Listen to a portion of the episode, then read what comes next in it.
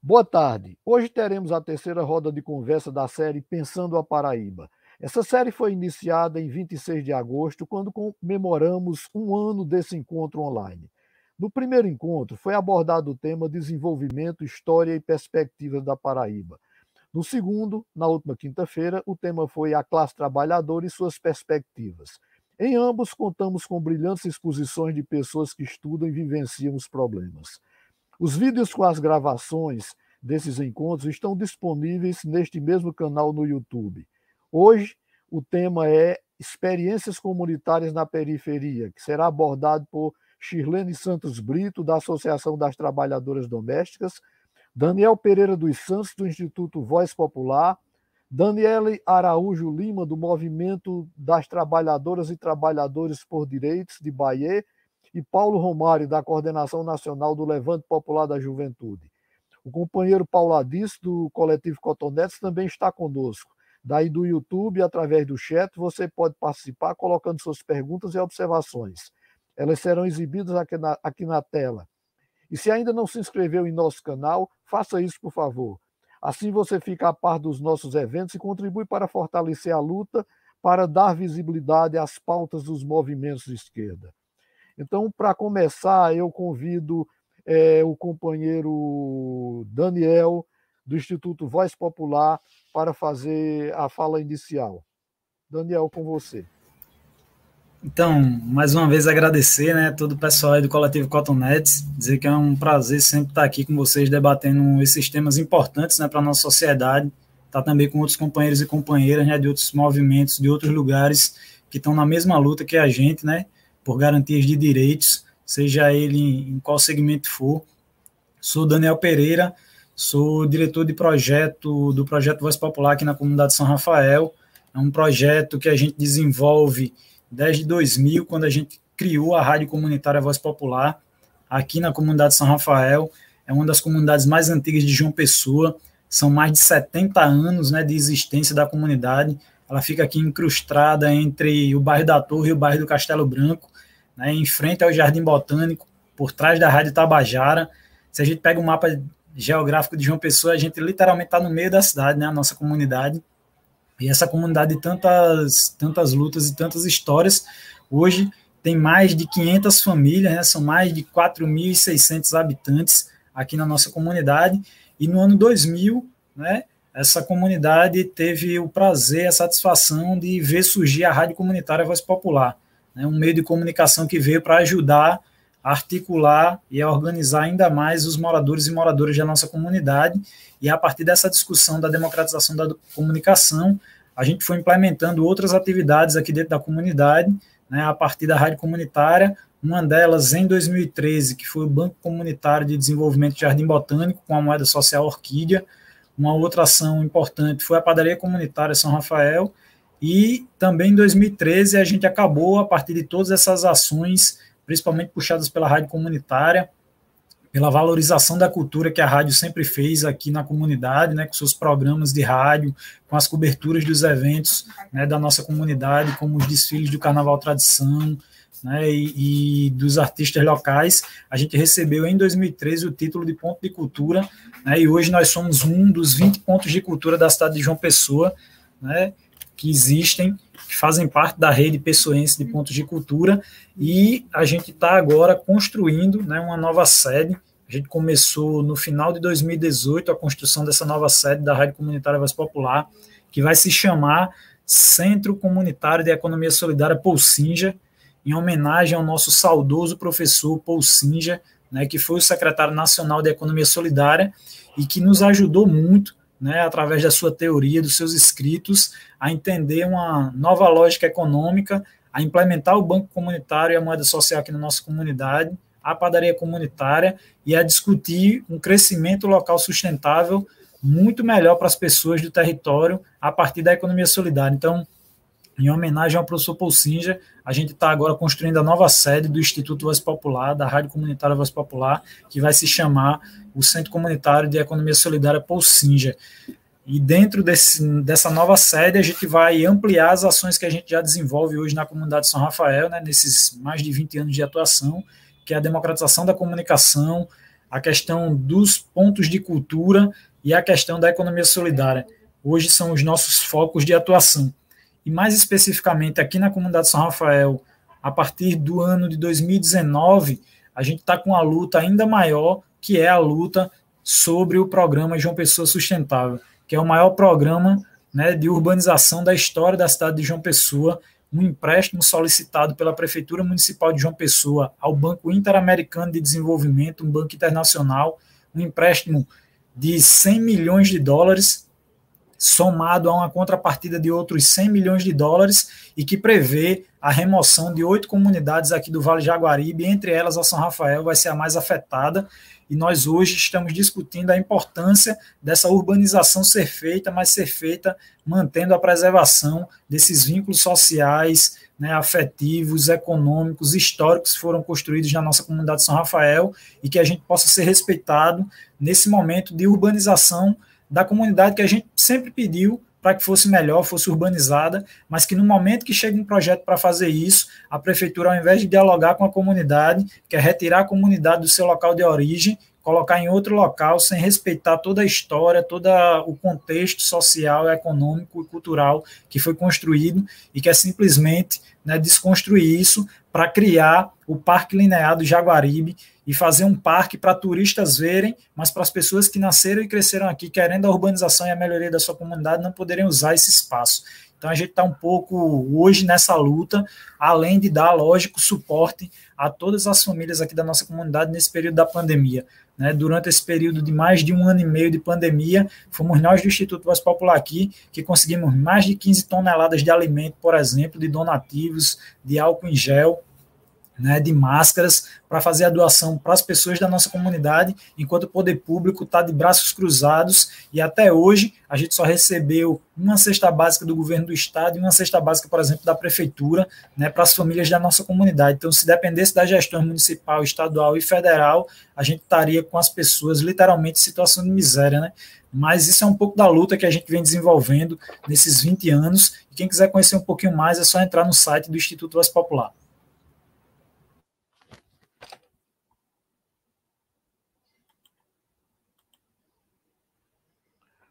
Obrigado, Daniel. E a gente prossegue agora com a exposição de Shirlene. Com você, Shirlene. Seu som está desligado. Oi, Shirlene. Está me ouvindo? Está me ouvindo, Shirlene? Seu som está desligado. Ah, ah, ela caiu. Então, eu vou passar a palavra agora para Paulo Romário é, Paulo Romário, deixa eu apresentar aqui novamente, né, porque inclusive faltou isso aqui no caso, que é da Coordenação Nacional do Levante Popular da Juventude. Paulo, com você. Bom, boa tarde. É, queria, antes de tudo, agradecer pelo convite para é, do coletivo Contonete. São companheiros que nós temos grande referência é, enquanto juventude, né? É, também saudar os demais companheiros e companheiras que estão, pessoal do MTD, companheiro do Instituto Voz Popular. É, então, que queria, acho que falar, acho que falar um pouco dessa experiência assim da cozinha do Jeremias, que, que é uma, tem sido uma experiência uma cozinha solidária muito bastante exitosa, que o Pina é grande, mas eu gostaria antes disso de fazer uma, acho que um pequeno, um pequeno preâmbulo assim, é, Carmelo, demais companheiros e companheiras. É, no sentido de que essa semana, essa semana é a semana da, soberania, da Jornada da Soberania Alimentar dos movimentos da Via Campesina.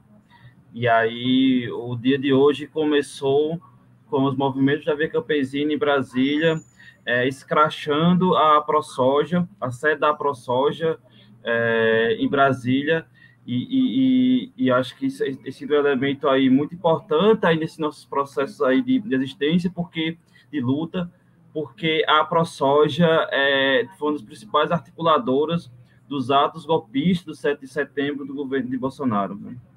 E, além disso, é, é, hoje, hoje eu estou aqui, inclusive, em tarefa aqui em Recife, porque aqui em Recife hoje foi feita uma grande doação é, de alimentos, 10 toneladas de alimentos para famílias carentes é, aqui de, de, Recife. E por que, eu estou fazendo esse preâmbulo para poder a gente chegar é, na cozinha comunitária do Jeremias? É, a cozinha comunitária do Jeremias ela foi ocupada no dia 19 de abril, que é o dia da reforma agrária.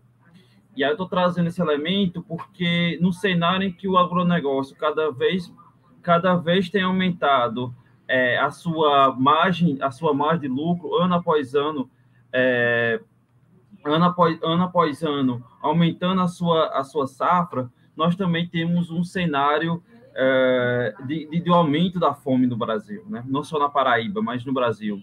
São quase 20 milhões de pessoas que, que entraram nessa, na, na condição é, de, de, fome, na condição de insegurança alimentar. Então, é nesse contexto, né, é nesse contexto que, inclusive, dentro disso, é, no próprio processo é, do aumento do, do, do, número de casos da Covid, da luta pelo auxílio emergencial, da luta pela vacinação. É, ainda na época, né, isso, veja só, em abril nós tínhamos uma índice de vacinação é, muito baixo, que foi feito a ocupação é, da cozinha da cozinha de Jeremias. E aí essa ocupação ela aconteceu é, por, por, uma, por uma convergência de movimentos sociais, de sindicatos, é, e de partidos de, de, de, Campina Grande. E aí, a partir disso, a gente, em articulação, inclusive com moradores e moradoras da cidade do bairro do Jeremias, é, então, nós ocupamos ali a cozinha. A cozinha ela tinha sido fechada pelo governo de Romero Rodrigues em 2013. Aqui é importante a gente sempre fazer um parênteses que Romero Rodrigues foi declarou apoio a Bolsonaro é, ainda no, antes no, no, começo das eleições de, de 2018 de lá para cá, nunca é, é, é, o seu sucessor, Bruno Cunha Lima, nunca fez questão, inclusive, de fazer nenhum tipo de crítica possível a, ao governo Bolsonaro. Então, a cozinha foi fechada lá em 2013 e a gente começou, e 2000, são, foram aí sete, cerca de oito anos, né? Oito, nove anos, é, com a cozinha fechada. E aí, a, da situação que nós já, nós já é, mencionamos, da, do aumento da fome no Brasil, novamente, é, a gente compreendeu que é mais uma consequência das ações dos atos de solidariedade que vinha sendo organizado é, por nós, por nosso, enfim, por movimentos, é, de movimentos sociais é, de Campina Grande, sindicatos ali desde o início da pandemia.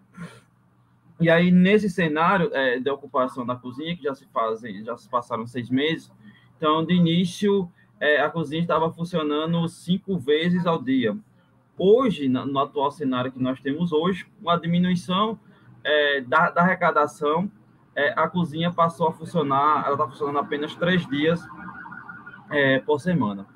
E ela, tá, é, ela tem acontecido três dias por semana, mas aí a gente continua, o, o MST doando uma grande parte das alimentações, é, as mulheres, a, a, cozinha é formada por um conjunto de voluntários e voluntárias, né?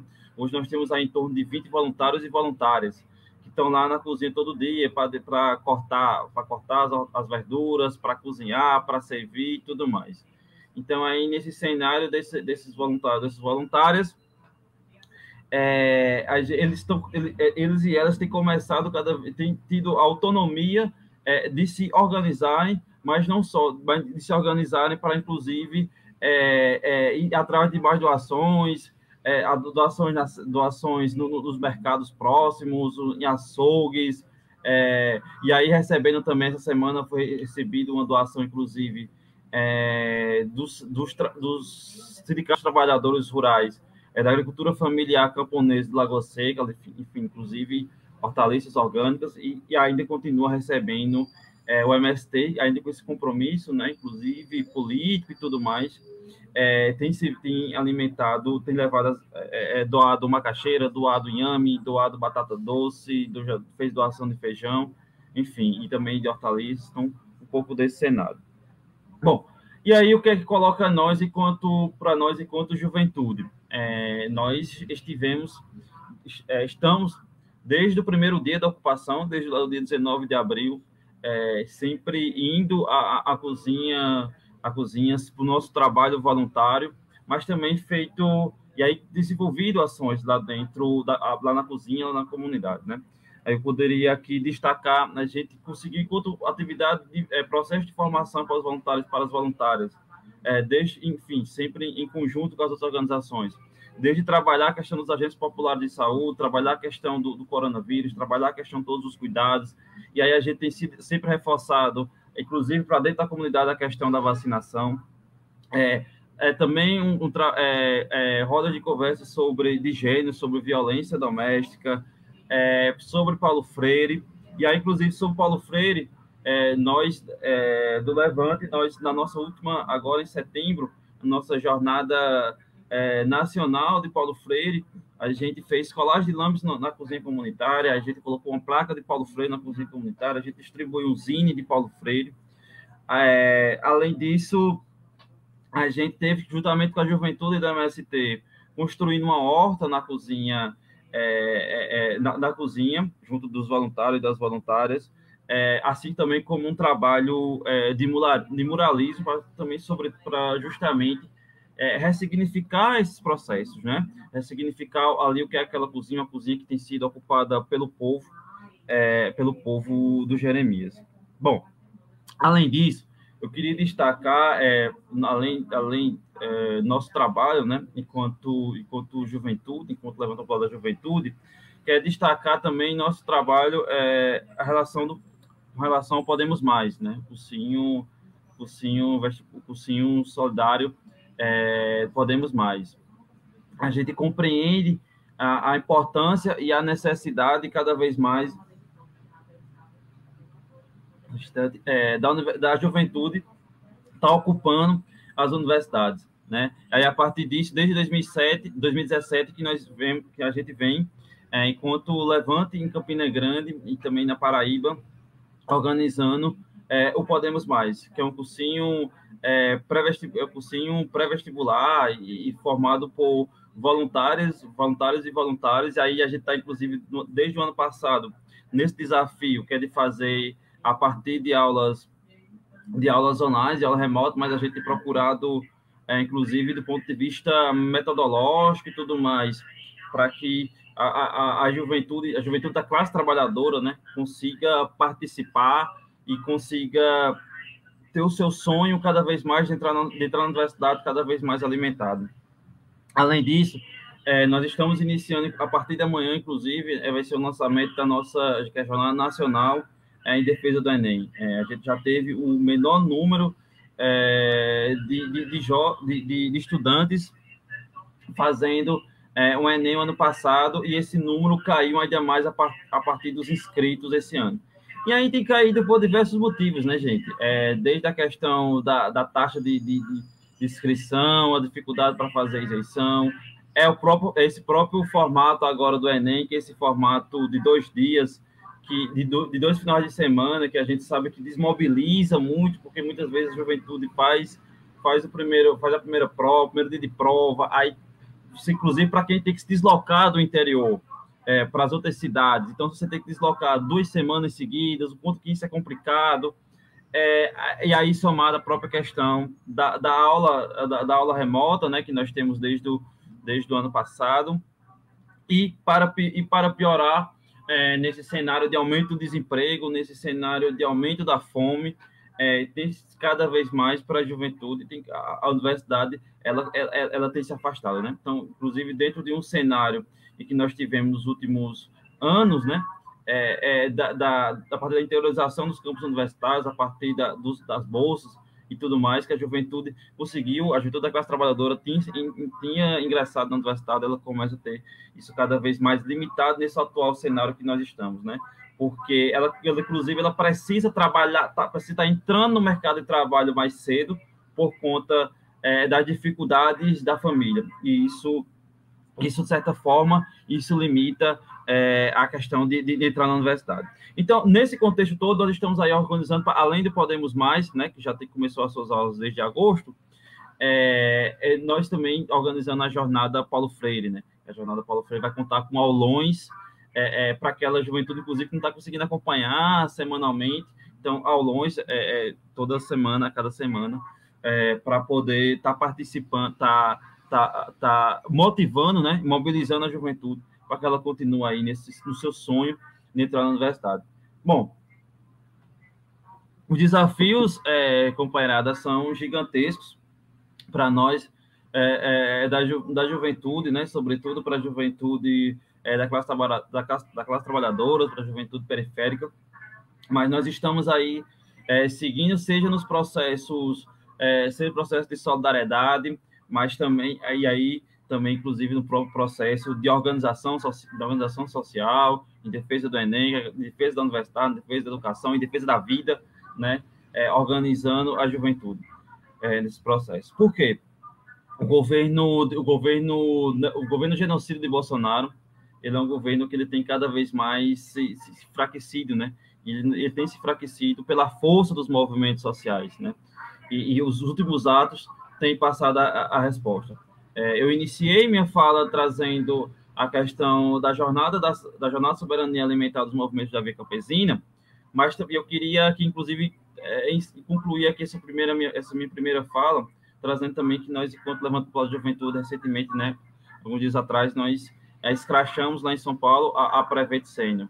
E aí eu estou colocando isso porque cabe a nós também, cabe a nós, ainda cabe a nós sonhar, ainda cabe a nós é, é, construir é, um, um, Brasil que queremos, construir um projeto popular para o Brasil, isso se dará a partir de organização coletiva, isso se dará a partir de luta de massas, isso se dará a partir é, das iniciativas na, na, nas comunidades, se dará a partir das organizações é, sociais e ações como, a, como cozinhas solidárias e tudo mais, e isso se dá, é, é, e a força da a, a rebeldia e a força da, da, juventude que tem dado essa resposta a Bolsonaro, desde, desde, sobretudo desde o ele não, mas seja desde lá da jornada de educação, e aí de, desde esse ano, quando nós retomamos, né, retomamos os atos de massa nas ruas, porque esse tempo todo da pandemia, nós nunca estivemos em casa, nós sempre estivemos, é, nós sempre estivemos nas ruas, sempre estivemos nas ações de solidariedade, sempre estivemos aí na luta organizando o povo.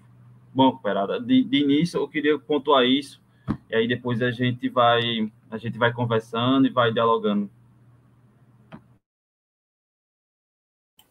Obrigado, Paulo. É, eu passo agora a palavra para Shirlene. Vamos ouvi-la agora. Olá, boa tarde a todas e todos, né? Boa tarde a quem está nos assistindo, né, pelo YouTube. É, eu quero agradecer, né, o convite do coletivo é, Contonetes e também agradecer a oportunidade, né, de estar aqui com vocês, fazendo essa troca de experiência, né, de essa roda de conversa falando um pouco sobre mim, né? Eu sou Shirlene, é, sou trabalhadora doméstica, moro aqui em Campina Grande, né? Sou da Paraíba, então sou diretora da Associação das Trabalhadoras Domésticas de Campina Grande, também faço parte da direção do Sindicato Estadual da Paraíba de Trabalhadoras Domésticas e da FENATRAD, que é a Federação Nacional das Trabalhadoras Domésticas. Então, é, falar um pouco sobre a nossa vivência, sobre o contexto, né, que a gente tem vivenciado em todos esse, esses últimos anos, não foi fácil. A gente viu e está vendo aí que não foi fácil para nenhuma de nós, trabalhadoras, nem trabalhadores, nenhuma sequer organização que faz o enfrentamento a essas, essas indiferenças, essas desigualdades que há dentro do nosso país, dentro do, do nosso Estado brasileiro, né? É, nós, enquanto trabalhadoras domésticas, a gente tem, tem passado é, um processo bem complicado, né? Muito difícil, que foi onde alguns é, governos decretaram o trabalho doméstico como essencial. A gente vem lutando há anos, né? Há anos, eu digo a gente vem lutando porque muitos antes de mim já lutam, já vinham lutando. E eu, no momento, venho dando continuidade a essa luta, né, representando as trabalhadoras domésticas aqui em Campina Grande e também afora do, do, do Estado, para buscar a questão de políticas públicas, o reconhecimento, a igualdade de direito. E isso não tem sido fácil nesses últimos anos, né? O trabalho doméstico ser colocado como essencial é, trouxe um impacto muito grande na vida da gente, né? Porque a gente viu muitos casos que aconteceram nesse período, nesse processo, que ele só veio mostrar o que estava sendo, o que estava escondido, o que estava por trás. E nesse período ele se mostrou como, como está sendo a situação das trabalhadoras domésticas, né, das mulheres, e a maioria de nós somos a, é, mulheres negras, é, com baixa escolaridade, temos uma dificuldade é, é, grande com a questão do próprio reconhecimento né, da, da classe trabalhadora, né, na igualdade dos seus direitos, onde a gente luta a cada dia, a cada ano, a gente luta por essa igualdade. A gente trabalhou nessa pandemia um processo de estar tá buscando o apoio, de ajudar as mulheres, as companheiras daqui dos sindicatos, de todos os sindicatos que são filiados à FENATRAD, a questão de, de alimentos, né? Porque muitas tiveram seus postos de emprego perdido, perderam, foram dispensadas, não foram remuneradas, outras não conseguiam é, ficar no emprego, optar ou estar tá no emprego ou estar tá em casa, mas contrair a doença. E nós, na associação, junto com a FENATRAD e os sindicatos, fizemos uma força-tarefa, né? Buscando esses apoios aos, aos parceiros, desculpa, buscando apoio com os parceiros, buscando alimento, buscando dar o apoio tanto é, na questão física como na questão psicológica a essas mulheres, né? A gente viu muitas companheiras perdendo emprego, ligando para a gente, pedindo é, alimento, perguntando se a gente não tinha como ajudar com alguma coisa, é, se a gente tinha algo para estar tá oferecendo para elas, e a gente se viu no, no, no, momento em que a gente se reuniu, né, a, junto à FENATRAD, com esse apoio que a FENATRAD buscou também repassando para os sindicatos e associações filiadas, para que a gente pudesse estar tá dando esse pontapé e estar tá ajudando essas mulheres, né. É, a gente tem uma lei que ela é uma lei complementar, né? A lei é de 2015, né? Ela, é, ela foi, entrou em vigor em outubro de 2015, mas ela é apenas uma lei complementar. Ela não quer dizer que a gente tenha todos os direitos garantidos, porque os nossos direitos já começam a ser violados desde o começo, né, da CLT, onde nós, trabalhadoras domésticas, não fomos encaixadas dentro dessa CLT. E somos uma grande população, uma grande categoria de trabalhadores somos nós, trabalhadoras domésticas, a maioria somos nós, mulheres, né? E isso indigna muito, né? Deixa a gente muito indignado, porque mesmo com a PEC das domésticas que veio em 2013, a emenda constitucional com a PEC das domésticas, é, para dar garantia a esses direitos que as trabalhadoras que nós não tínhamos, isso veio acontecer e de repente a gente se viu é, onde a gente ia conseguir esses direitos.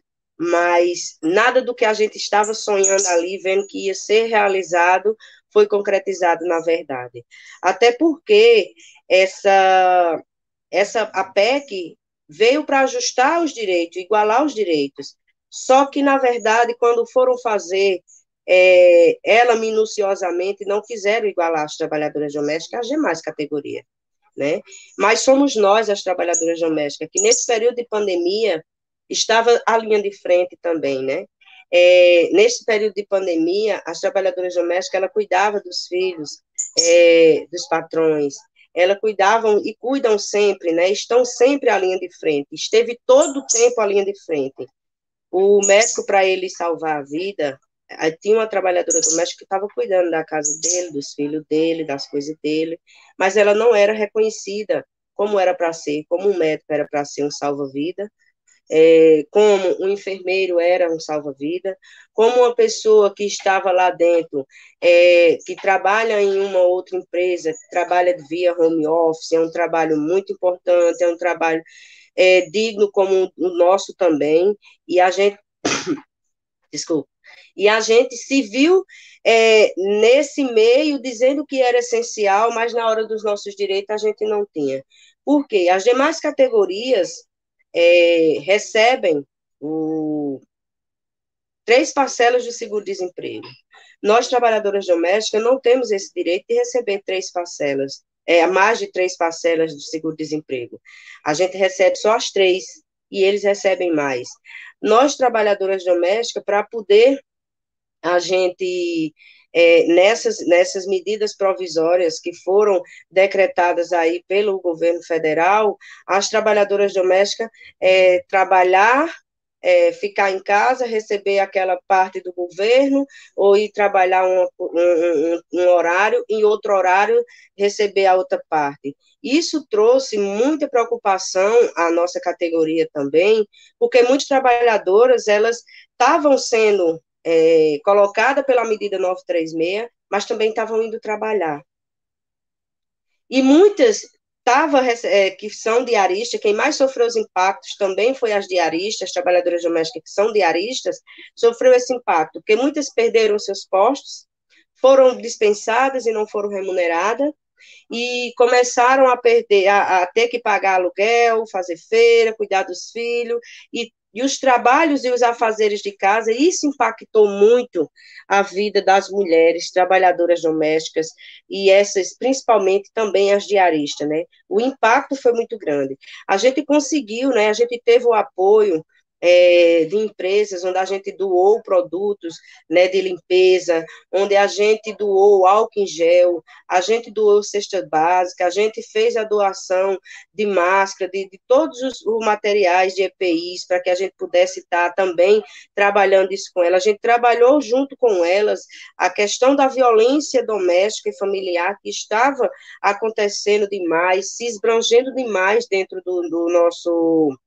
É, no nosso meio de trabalho, dentro das nossas casas ou dentro dos lares, levando as informações e as formações para essas mulheres sobre a importância de que é elas se sindicalizar, procurar um grupo de mulheres, elas estar sempre é, amparadas para poder elas escutar o que elas queriam ouvir, né? E também a gente escutar elas para o que elas querem falar.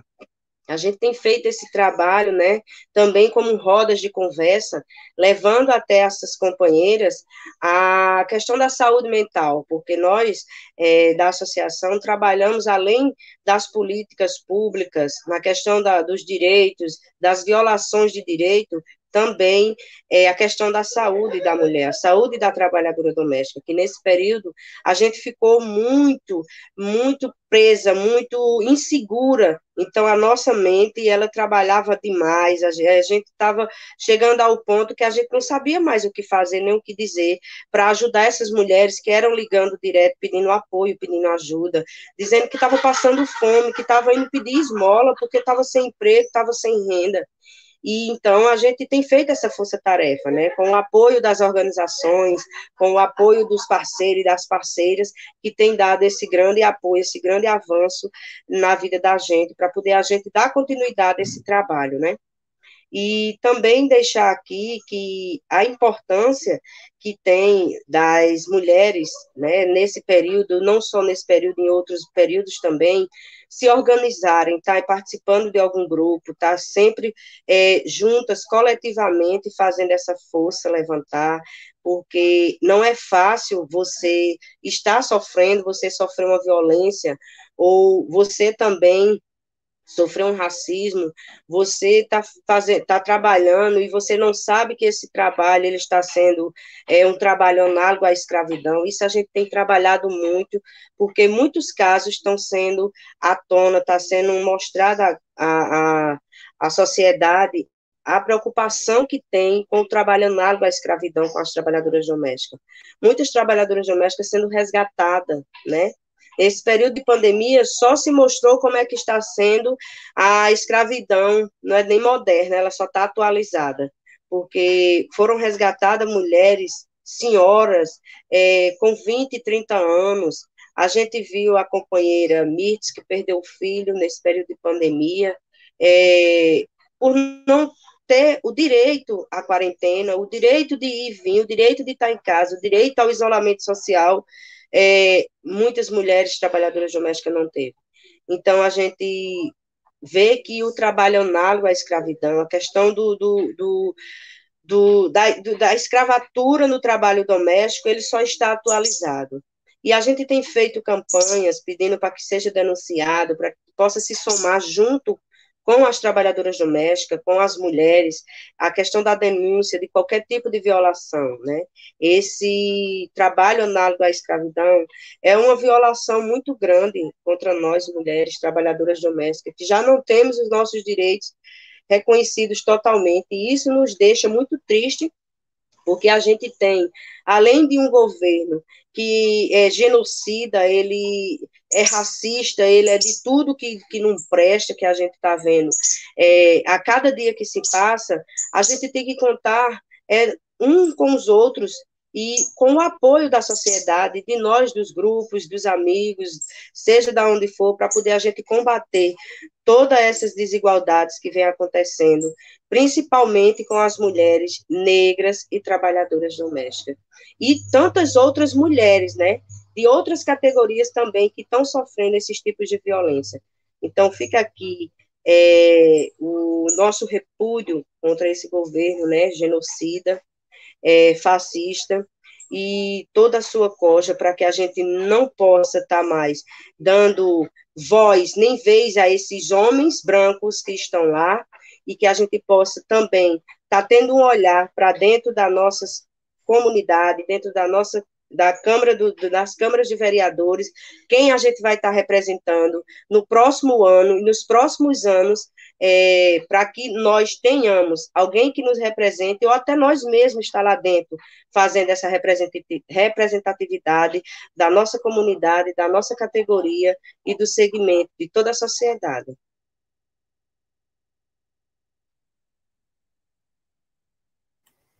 Obrigado, Shirlene. Tem alguns companheiros aqui que estavam pronto, estão de volta. E agora eu passo a palavra para Daniele, do Movimento das Trabalhadoras e dos Trabalhadores por Direitos. É com você, Daniele. Boa tarde. É só aqui da, do movimento do MPD, daqui da, da comunidade da Cachoeira. Vivo lutando pelos nossos direitos de um teto, uma casa que a gente não tem. Eu estou nessa situação porque foi logo no começo da pandemia, aconteceu. É, fiquei desempregada, meu esposo também ficou, não tinha onde, não tinha para onde ir, não tinha pagado, não tinha como pagar aluguel e me deram um pedaço de terra aqui. E eu entrei na guerra até hoje, estou lutando, batalhando para conseguir uma casa, uma terra legalmente, porque não tinha ninguém na, na, na terra morando. E a gente enfrentou e viemos morar. Estamos lutando até hoje. A pandemia ficou muita gente desempregada aqui, muito catador de reciclagem também, que trabalha, que mora aqui. Não, não tem condições nem de catar reciclagem, porque quebra um carro. É, muito, muito, muito caçador de reciclagem não, não tem mais nem onde procurar, porque não tem mais reciclagem, não. Então, se o que eu peço, imploro pelo governador, presidente, que eu vivo no, na rua, implorando, batalhando, é pela moradia, moradia de todo mundo.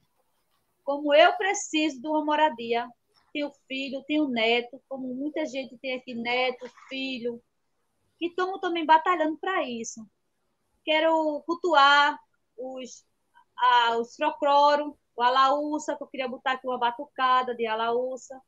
É, São João, que acabou, a, aquele tradição da quadrilha junina. Eu estou é, sem uma cozinha aqui na associação. Associação é essa daqui, estou pequena, estou batalhando para crescer mais ela. É, também uma escola para os analfabetos que não tem leitura, não sabe nem escrever nem ler. Eu estou querendo colocar também aqui. Estudinho, eu estou batalhando, estou lutando, porque não tem recurso. A gente não tem recurso de ninguém. Só o que ajuda a gente aqui a, é o MTD que está com a gente. Nunca me abandonou. A minha comunidade não tem o que dizer desse povo do MTD. Porque citando os nomes de é, político, prefeita, vereador, não chega nenhum aqui. É, fome já passemos e ainda passa, porque o auxílio diminuiu, Teve gente que perdeu até o auxílio. Isso aí eu vivo, lutei tanto para ver se conseguia, mas não conseguiu. Teve gente que chegou na minha casa pedindo um prato de comida. Eu fui, ajuntei com a comunidade, a gente fez uma, uma feirinha, uma vaquinha, ajudemos. Pessoal, não é um, nem dois, nem três, não. É muita gente, é muita gente. Eu tenho 125 pessoas morando aqui, adulto, fora criança, adolescente, tudo isso. O colégio aqui não começou ainda, ainda está pausada, né, os colégios. Isso dificulta muito os pais e as mães a trabalharem, a sair na rua catando reciclagem. É, como a doméstica mesmo, muitas domésticas faziam diária, é, mandaram para casa, é, vá para casa e tal dia eu lhe chamo, até hoje. E aí a gente que precisa sustentar nossos filhos, nossos netos. Então, se eu peço, estou querendo é, fazer aqui eu, na associação uma, uma, uma, cozinha, mas tem que ter, eu tenho que ter é, gente para ajudar a gente. Estou querendo colocar a ursa, que a gente conhece aqui como urso, né?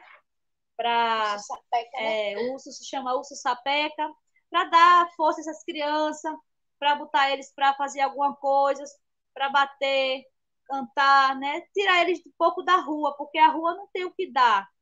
A gente quer fazer isso aqui. E, infelizmente, a gente tem pouca verba, não tem condições. É, já pedi muito aos pessoal que têm mais condições, mas não vira as costas para a gente, porque a gente mora numa comunidade assim, uma chama favela, não considera a gente a gente são desprezados da sociedade mais, mais ou menos que a gente, que a gente vê isso, entendeu? Então, eu fico triste um pouco por isso. Mas eu estou aqui batalhando pela moradia, eu quero uma moradia, eu quero casa, dar casa a esse pessoal que não tem como voltar para ir para um, um aluguel, não tem. Os pessoal que eu conheço todo mundo. Tem muita gente que deixou até de catar reciclagem, porque não tem mais como saí, o carro quebrou, um carro de geladeira quebrou, o carro de mão quebrou. Eu, não, me ajude como, meu filho? Vamos pedir a, é, a um vereador, o vereador não, nem lhe atende, nem atende a gente pelo telefone, bronqueia. Então, assim, eu peço muito a vocês que não virem as costas para a gente, ajuda a gente, que a gente precisa. Eu passo a palavra para seu Tico que é um líder também, está aqui na batalha desde o começo com a gente. Isso aqui é um, um batalhador. Se quiser contar um pouquinho da história. A história da gente aqui é essa. Né? A gente chama aqui, tem moradia, chega na pista. Pista foi muito grande com a gente, tentaram para tirar a gente daqui, mas eu tenho plano. E graças a Deus a gente estamos aqui ainda, né? Lutando por isso aí, por um para a gente morar. Né? Aqui não tem para onde ir. E a gente estamos aqui até hoje. Aí aqui eu estou padeiro velho, lutando para botar uma padariazinha aqui, para ajudar a comunidade, para a gente aprender aqui, né? Aprender um pouco aqui, eu sei ensinar para o menino aqui, esse menino joga de hoje, para não estar tá na rua. É isso que a gente está batalhando para isso aí. Agradeço esse espaço, viu? E peço para vocês para ajudar sempre a gente. Gente, a gente acabou fazendo aqui uma, uma fala meio compartilhada, né? E, e essa turma aqui é, é, a coordenação, né? Da, da ocupação aqui da cachoeira, né? É de onde, de onde partem as iniciativas, né? De, de organização popular no, no combate, no enfrentamento a essa crise que a gente está vivendo, né? E, e o movimento ele compreende, né? O, o município de, de Bahia, uma área, né? Área prioritária de construção da nossa luta, né?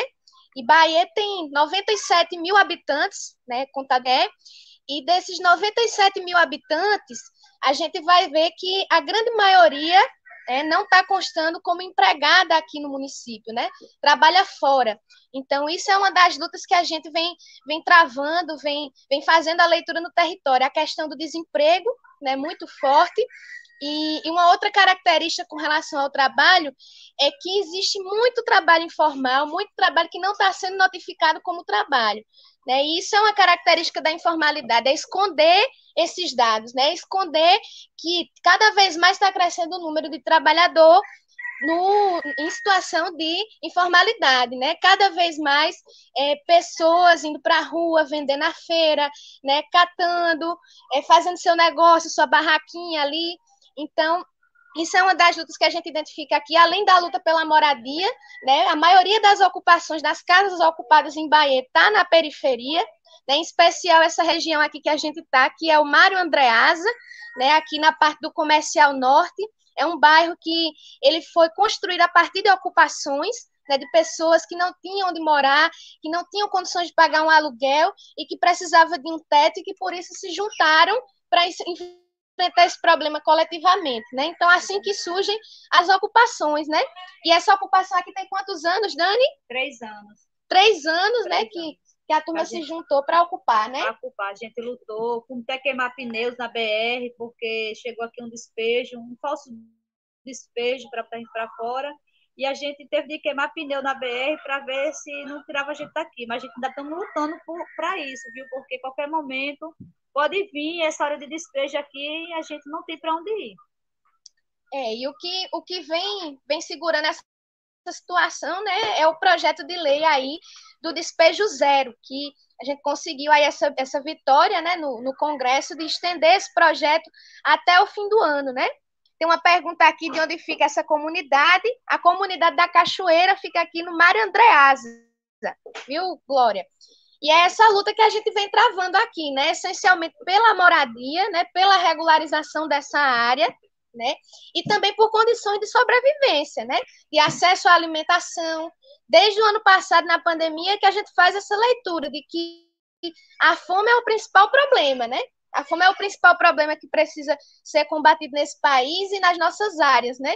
Então, a gente se organiza, se organiza a partir de coordenações comunitárias, né, nessas ocupações, e se organiza também a partir de processos, né, como é o caso das cozinhas comunitárias, né, que são os grupos auto-organizados nas comunidades, né, que pensam essa questão da segurança alimentar, que vão atrás de, de recurso, de estrutura para conseguir garantir refeições para a comunidade, né, que está aí vivendo essa situação de fome, por conta do desemprego, por conta desse presidente que está aí, né? Inclusive a turma aqui também vive bastante nos protestos, né? Lá, lá em João Pessoa é uma, é uma das turmas que sai daqui de Bahia de sete da manhã para pontualmente estar tá lá no centro gritando fora Bolsonaro, fora né, Bolsonaro, Dani? Fora Bolsonaro.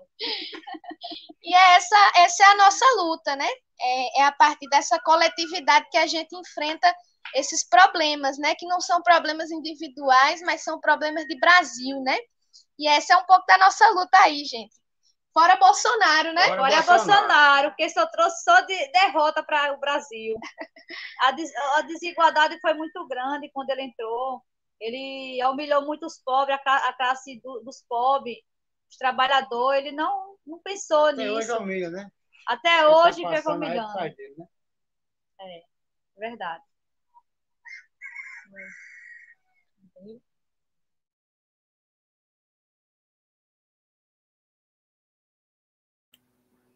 Agradecidos pelo depoimento aqui de Daniele, do pessoal aí do que está junto com você, Luana, o pessoal que está tá proporcionando, dando condições dessa participação deles aqui na, nessa nossa roda de conversa.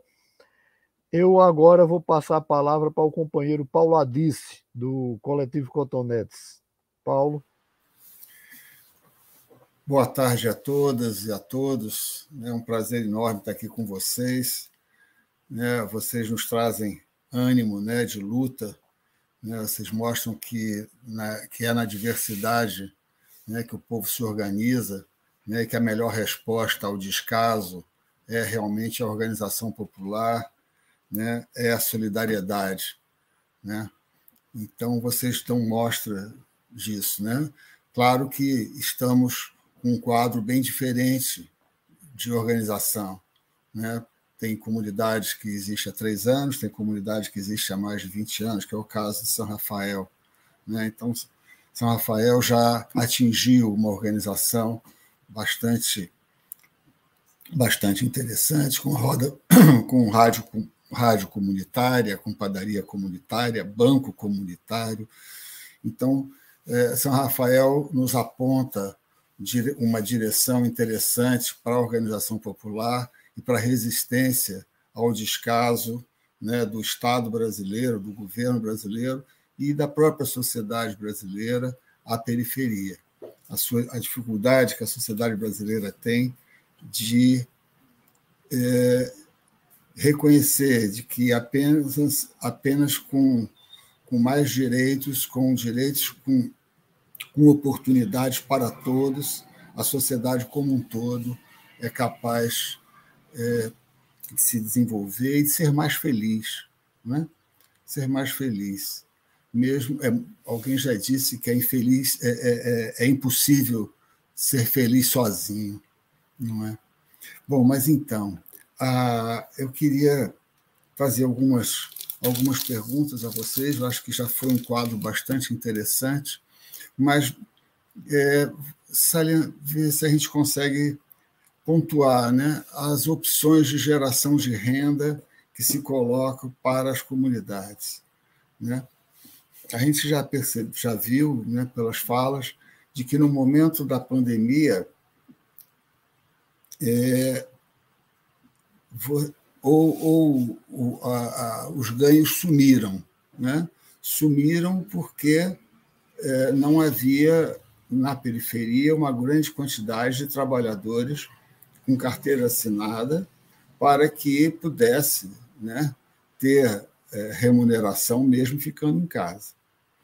Então, para esses, é, só coube a, ou o, o total o desemprego, como a, a, a companheira né, da Shirlene apontou, como aconteceu com as domésticas, que a maioria ficou em casa sem ganhar nada por isso, né? ou, aqui, ou tiveram que ir para a rua, como os catadores, para se expor ao vírus, né? porque nós vivemos um, uma situação de desemprego e de emprego.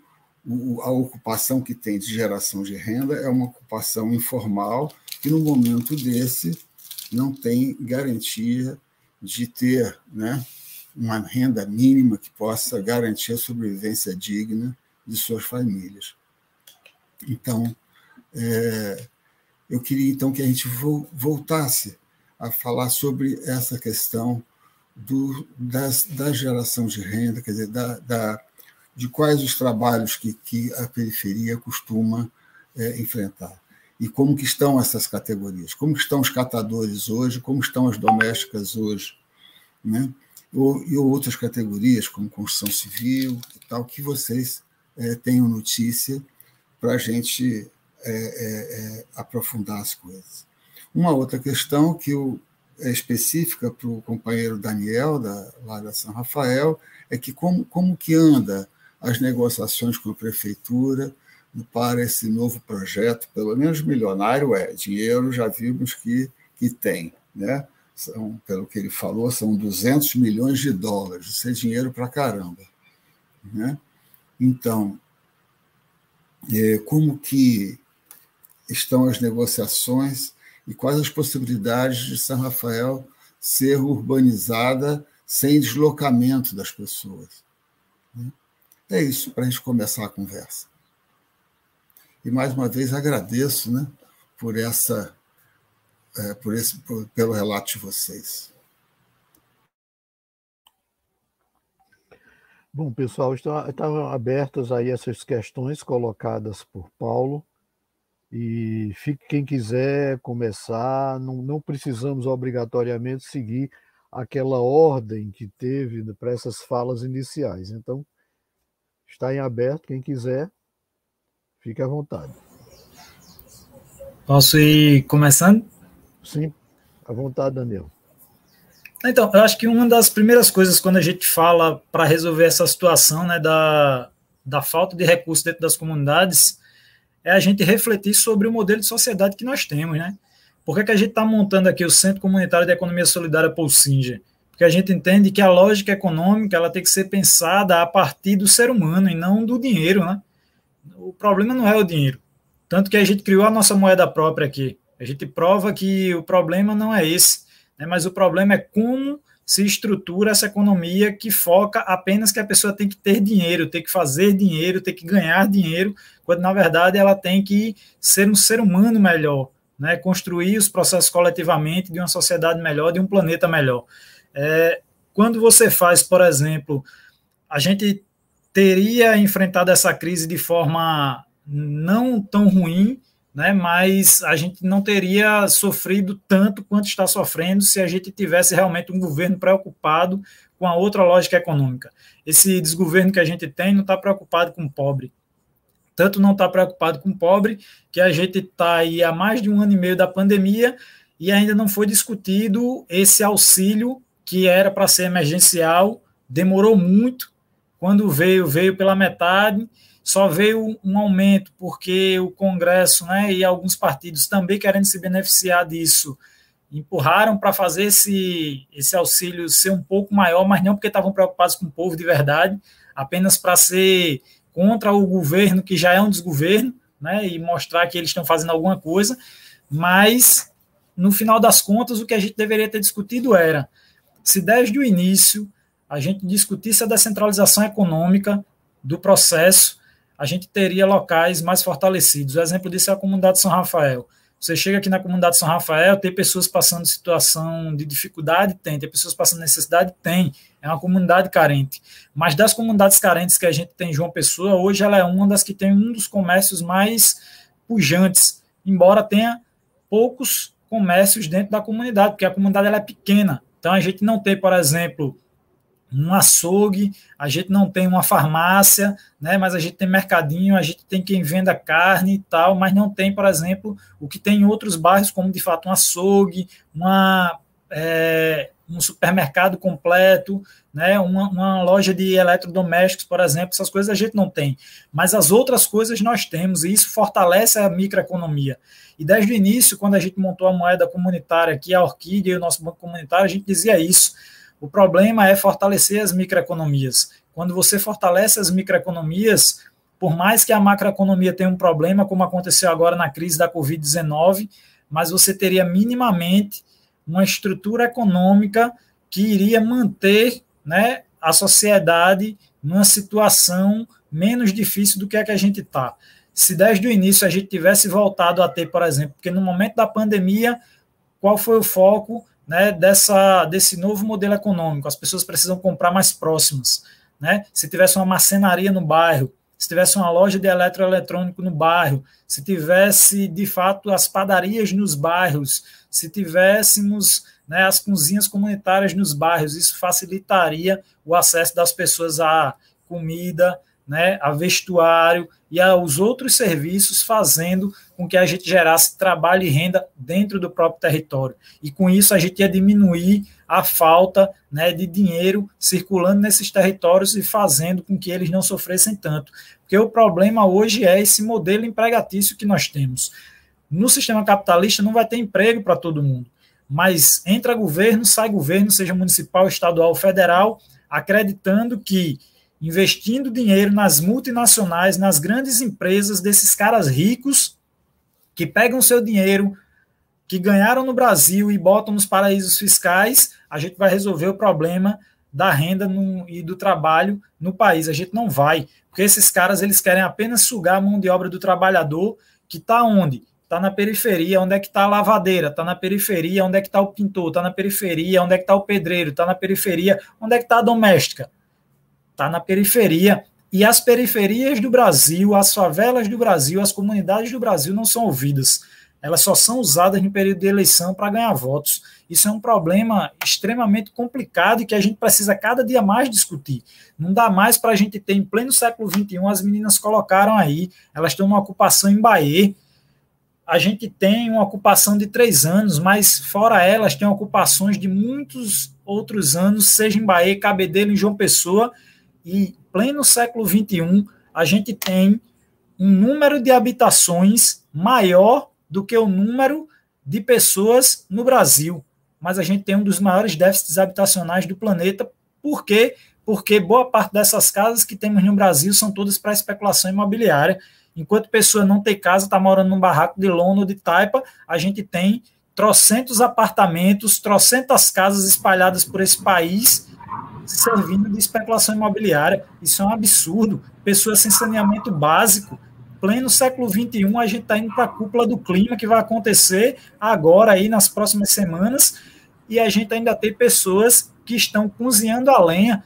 Como é que a gente vai reduzir os efeitos né, de, de gás carbônico na atmosfera se a gente está levando as pessoas a cozinharem de novo a lenha, coisa da Idade Média. A gente precisa rediscutir esse modelo econômico onde o centro da economia é a preocupação com o ser humano e não com o lucro, com o capital. Isso é uma das formas que a gente vai fazer de superar essas crises dentro dos territórios. Por isso que a nossa campanha aqui é muito forte. Ela nasceu lá no Conjunto Palmeiras, em Fortaleza, com o primeiro banco comunitário, o Banco Palmas, mas a gente replica isso aqui nas outras comunidades onde tem bancos comunitários, que é compre no seu bairro, incentive o comerciante do seu bairro, valorize a economia do seu bairro. Quando a gente fortalece a economia local, a gente melhora a nossa sociedade, a nossa comunidade, o nosso, a nossa organização. Então, respondendo um pouco dessa questão aí de melhoria da economia, a gente só vai conseguir recuperar um pouco essa economia quando a gente estimular as microeconomias. A economia aí dentro da comunidade, fortalecendo o comerciante local, a menina que vende tapioca, que vende dindim cocada, que costura, faz uma roupa e vende dentro da própria comunidade. Então, é assim que a gente fortalece essa microeconomia. E isso está diretamente ligado a projetos como o Programa de Pessoa Sustentável. Porque um projeto como esse, que deveria vir para fortalecer essa economia local, para garantir essa sociedade que já se articula durante anos e que tenta sua melhoria, pudesse ser potencializada. Programas como João Pessoa Sustentável vêm e continuam não dialogando com a comunidade. A gente vai ter o maior empréstimo da história dessa cidade. E aí vejam, esse empréstimo vai gerar a maior dívida da história de João Pessoa. A gente já está hoje com a dívida que ultrapassa 1,2 bilhões de reais por conta da cotação do dólar. E a prefeitura de João Pessoa vai ter que pagar esse empréstimo. E sabe como é que vai pagar esse empréstimo? Aumentando taxa de lixo, IPTU, todas as taxas de, e todas as outras taxas que nós temos na cidade para quitar um empréstimo que foi feito não para urbanizar as oito comunidades do Vale do Jaguaribe, a São Rafael, Tito Silva, Padre Hildo, Cafofo Liberdade, Brasília de Palha, Santa Clara, né, Vila Tambauzinho, Miramar, mas para construir um parque linear para os ricos. Querem construir e revitalizar o Rio Jaguaribe para os ricos de todo esse complexo habitacional que existe, que engloba Castelo, Torre, Miramar, Altiplano Cabo Branco.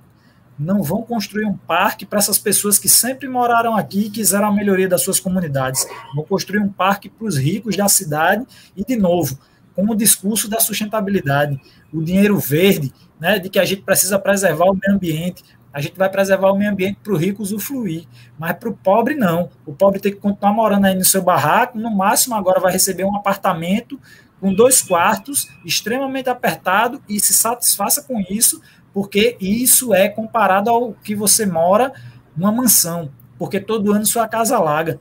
A gente sempre pediu para que as casas da comunidade São Rafael que alagam fossem removidas e fossem construídas habitações dignas para essas pessoas, porque a gente sabe o que é todo ano sofrer com a enchente. Mas a gente pode muito bem fazer isso dentro das próprias comunidades e deixar essas pessoas usarem o parque que vai ser construído nos próximos anos para a cidade de João Pessoa. Mas é mais importante retirar de uma área nobre, que é essa área do complexo Beira Rio, as famílias pobres e deixar esse território para os ricos, do que de fato pensar uma sociedade onde todos, todos e todas constroem uma melhor sociedade pensando no meio ambiente, pensando na economia, pensando na cultura. Né? A companheira colocou a importância de valorizar a cultura local. Nós temos um dos clubes de orquestra mais antigos de João Pessoa, São Rafael Freire Folia. Não foi pensado no projeto João Pessoa Sustentável como esse grupo, que é um dos mais antigos e já foi várias vezes finalista do Carnaval Tradição de João Pessoa, e que é mantido por pessoas da comunidade São Rafael, mantendo a tradição do Carnaval, por exemplo, como é que ele vai ser inserido dentro do novo condomínio habitacional que vai ser construído né? Já que você vai tirar metade da comunidade e levar para o novo conjunto habitacional, e como é que vai entrar a cultura nesse novo espaço? como é que vai ficar a cultura dentro do antigo espaço que é a comunidade, já que metade das pessoas que fazem parte do grupo vão ser removidos. Ou seja, você não pensa o todo, você apenas quer retirar uma chaga criada pelo próprio Estado durante anos para fazer com que as pessoas que ali moram, nasceram e cresceram, não possam construir um local melhor e se beneficiar da melhoria que vem depois de uma urbanização que vai ser feita como um programa de pessoa sustentável. Mas lembrar que, como a companheira colocou, isso é parte do nosso processo de não cobrar das pessoas que estão à frente dos espaços de poder. A gente precisa refletir quem são os nossos vereadores, os nossos deputados estaduais, federais, senadores, os nossos prefeitos e governadores e principalmente nosso presidente. Hoje são pessoas que não estão nem um pouco preocupadas com um Brasil de fato sustentável e melhor para a população. E o João Pessoa Sustentável é um reflexo disso. Na cidade de João Pessoa não se discute com as comunidades. Hoje, nós da comunidade São Rafael só temos acesso às informações desse projeto porque nós acionamos o Ministério Público Federal. Se não fosse ele, a gente não teria até hoje o mapa das casas que vão ser retiradas da comunidade São Rafael, porque a prefeitura não quer dizer, não quer dizer porque sabe que se a população souber quem é que vai sair da comunidade, ela vai se mobilizar para continuar lutando e se mantendo aqui porque foi ela que construiu essa comunidade até hoje, e é ela que precisa ser ouvida e precisa ser mantida aqui para que a comunidade cresça cada dia mais. Infelizmente, hoje é essa situação que a gente tem. E lembrar, o projeto de uma pessoa sustentável não vai atingir apenas a comunidade de São Rafael, vai atingir toda a cidade de João Pessoa. E todos os moradores e moradoras da nossa cidade precisam conhecer esse grande programa, porque eles vão pagar a conta desse empréstimo, com aumento nas suas taxas. De novo, a gente vai precisar ter aumento nas taxas dos impostos para pagar a dívida desse empréstimo. E se a gente vai pagar, a gente precisa saber por que, que esse empréstimo foi feito pela prefeitura, como o dinheiro está sendo executado e como vai ser feito de fato o pagamento dessa dívida para que a gente não deixe a cidade na maior dívida da história e sem condições de quitar essa dívida e fique como o Brasil até hoje, com a dívida eterna, né, que não, não é paga nunca e só prejudica o cidadão brasileiro e, nesse caso, o cidadão pessoense. Mas dizer que a gente está tentando, de todas as formas, o diálogo com a prefeitura, mas é extremamente difícil. Né? A gestão, infelizmente, continua né, não querendo passar as informações concretas de como será executado o João Pessoa Sustentável aqui no Complexo Beira Rio.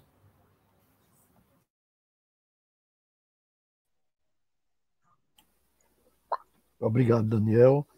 É, está em aberto aqui para quem quiser se manifestar sobre gente... essas perguntas. Oi, Daniele, vamos lá.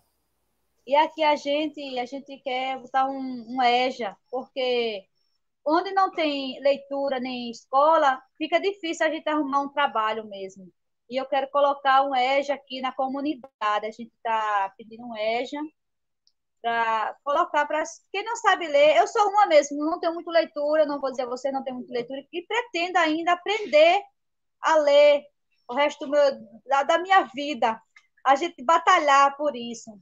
E também tem um grupo aqui de, recic, de reciclagem, muito grande também. Tem um grupo também de artesanato, que a gente quer melhoria mais para a comunidade, para a gente trabalhar e conseguir o dinheiro para dentro da comunidade, para os pessoal mesmo se interessar, se, se esforçar, trabalhar para você mesmo, não depender de gente rica, para um trabalho, para ser é, humilhado. A gente suar dos nossos esforços. E eu passo a palavra para o seu Tito, que tem uma é, trabalha com pão, é, com bolos, salgados também. É isso aí que o Daniel falou. Ele tem trabalhando, fazendo pão, serve para a comunidade. Né? A renda vem toda, fica toda na comunidade. Trabalha aqui, a venda daqui fica toda aqui. Comprar mesmo na comunidade da gente mesmo. É isso aí que eu queria passar para vocês. É isso aí. E agradecer a oportunidade que vocês estão dando para a gente. Com a padaria estando aqui, a gente trabalhando aqui, a renda fica toda aqui. Trabalha todo mundo, dinheiro fica dentro da comunidade. Obrigado, senhor. Um pouco das, das iniciativas aí dentro, dentro da pergunta que foi colocada, né, com relação a essa questão da geração de renda. E aí eu acho que tem também o grupo do sabão, né, Dani? É, sim mesmo. O grupo do sabão que a gente reaproveita, né? O, o óleo. O óleo, conta um pouquinho, Dani, do grupo. A do gente sabão. já fez um grupo de sabão aqui, o sabão muito bom, dá para revender, os pessoal gostaram. e com óleo de que sobra da sua casa, a gente vai juntando e vai guardando para fazer o óleo. Tem também um, um, até um professor aqui que veio ensinar a gente, a gente aprendeu o óleo caseiro, o sabão caseiro. É ótimo demais. É, a gente também quer fazer isso aqui para fazer e revender para dentro da comunidade mesmo. O pessoal gostou muito da, da, da, fala do Daniel aqui, né? Compre, compre dentro da sua comunidade, é. compre no seu bairro, né? Eu acho que, que é importante, né? A gente trazer essas linhas, né? Trazer essas, essas palavras para estar tá agitando essa ideia mesmo, né? De movimentar a economia local, né? De fortalecer os pequenos pequenos comerciantes, né? Os artesãos, as padarias, né? Eu acho que esse é um caminho que a gente vai construindo, né, coletivamente, com todas as dificuldades, mas se não for organizado em grupo, né, a gente não sobrevive, não. Né? Tem que estar organizado num grupo, é importante estar organizado no movimento, né? Que é nessa coletividade que a gente encontra a força para resistir desse momento tão duro, né? Era um pouquinho disso. Seguimos aqui, estamos com dificuldade na internet porque está chovendo, né? Estamos aqui no, no espaço da associação para vocês verem aqui também. Chegou aqui um camarada, né? Aqui, nosso companheiro. É como... trabalhador também. Também é trabalhador, tá ali com o carrinho dele, né? Lá fora. E tá chegando gente aqui e escutando a conversa, né? Começando a participar e, e tá sendo bem legal, né? E aí, esse tema do trabalho a gente vai ver na realidade viva aqui com as pessoas chegando, né? Um pouquinho disso.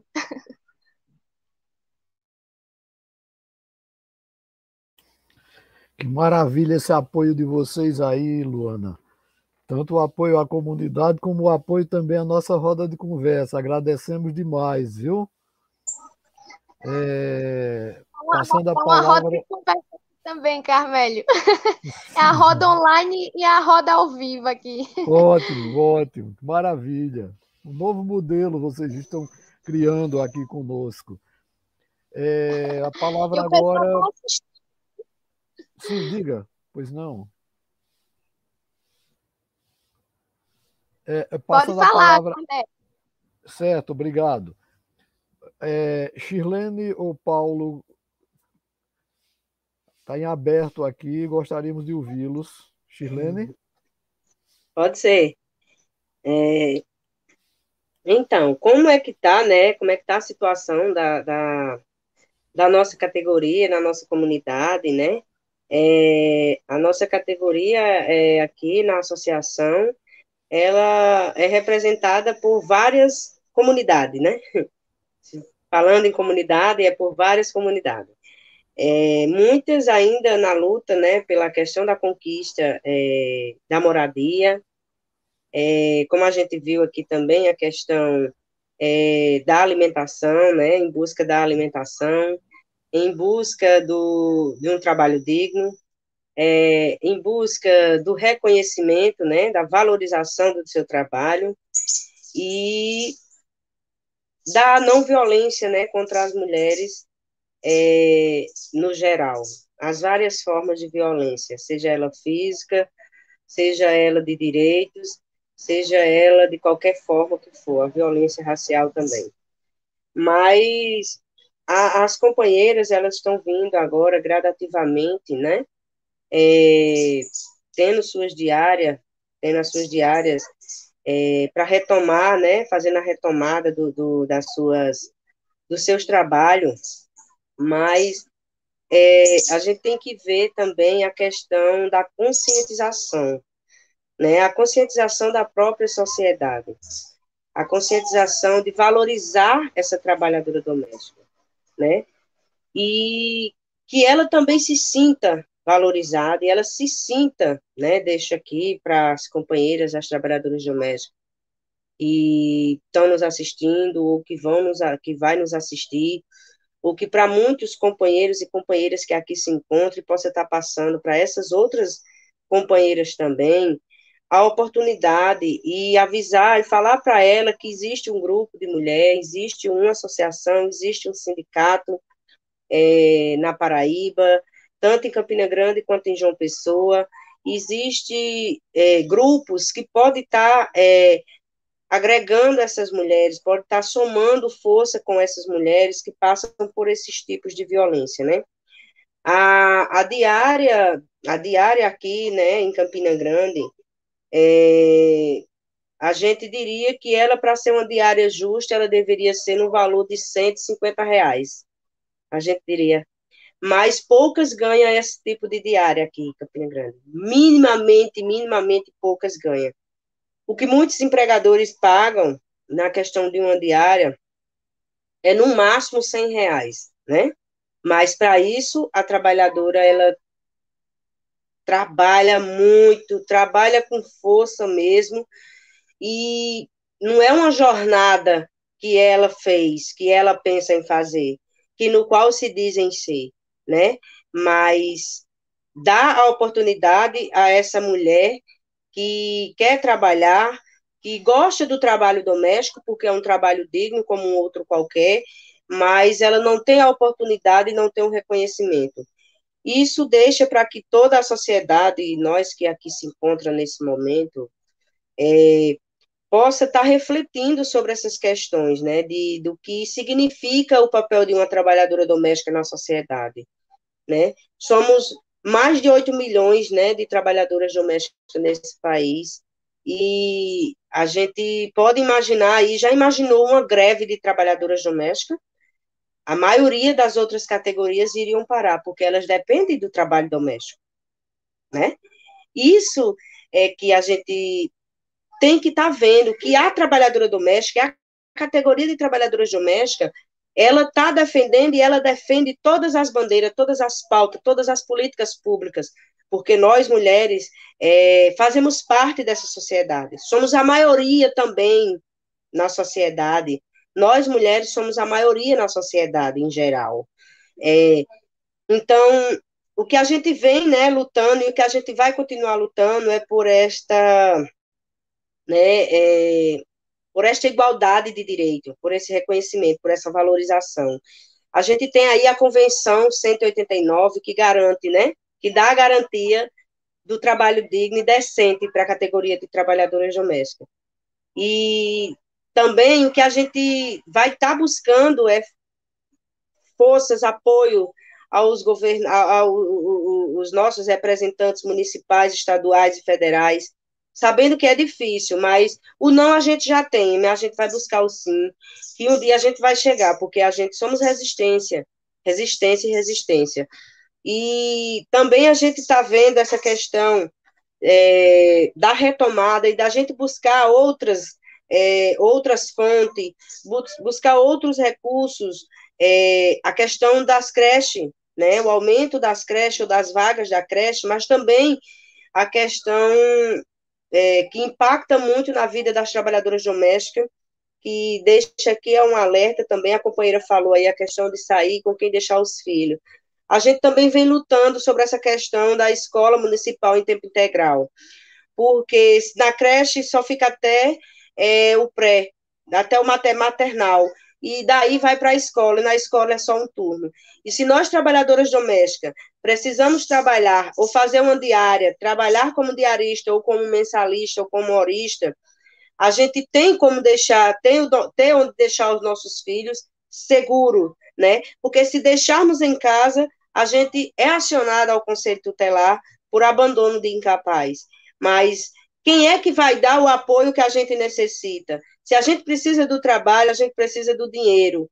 Então, o trabalho precisa da gente. A gente precisa do trabalho e precisamos do dinheiro para poder a gente fazer essa economia girar, girar.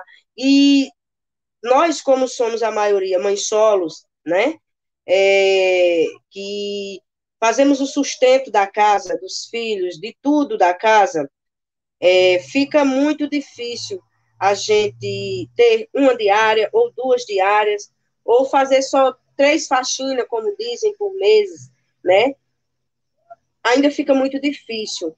E a gente tendo a oportunidade de com quem deixar os nossos filhos, é, num ambiente seguro, é, na questão que, dê, que tem a questão é, da alimentação, da segurança, da educação, do ensino, para que a gente possa ter um pouco de fôlego, que é um direito que a gente tem, né? A questão do direito à cidade, é direito à alimentação, a gente tem direito a ter um emprego, a gente tem vários direitos, mas a gente é violado de todos esses direitos, todos os dias, de ano após ano. Então, é, as trabalhadoras domésticas, elas estão né, nesse momento, né, aqui na associação, a gente vem se reunindo de forma online, né? Não estamos fazendo presencialmente, mas a gente vem se reunindo de forma online, é, vem passando para ela, fazendo formação com ela sobre a questão é, da valorização, da autoestima, de mostrar com ela ser mulher. A gente tem feito formação sobre o plano diretor da cidade.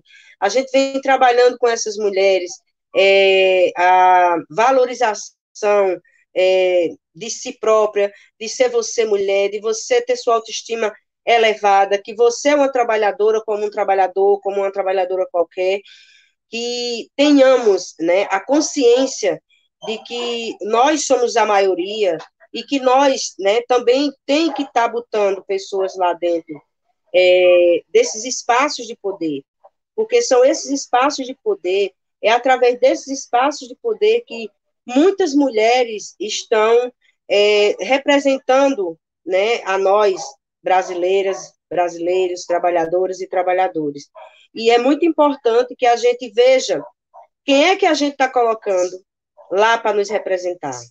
Pode ser eu, pode ser você, pode ser qualquer um de nós que vai estar tá lá dentro, própria, fazendo a representatividade, mostrar para a sociedade que esses espaços de poder também pode ser nosso, né?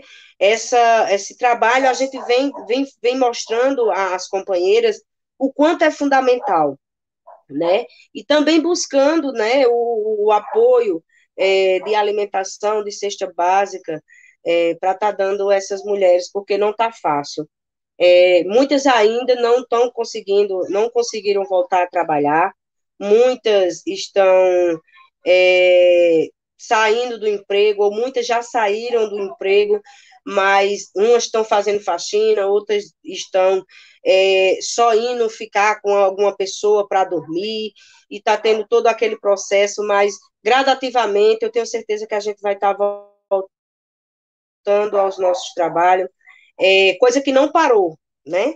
Mas aquele impacto que a gente teve de estar tá se reunindo, de estar tá mostrando como é que está o trabalho, a sociedade, a toda a população, como está sendo o tra trabalho de cada, de cada organização e das trabalhadoras domésticas, a gente almeja que isso chegue, né, com todos é, vacinados, todas vacinadas, com todas é, com emprego digno, com todas que possam está, de fato, né, tendo é, esse direito, o de usufruir, que é um direito nosso, principalmente o direito à alimentação, que o nosso país está passando muito por essa questão da fome, da miséria, que está assolando a, a, a sociedade. E quem sofre? As crianças, mas as mulheres, as mães, elas sofrem muito, porque o filho pede um pão e não tem o que dar. Isso dói e deixa muito a desejar o apoio, como sempre, das organizações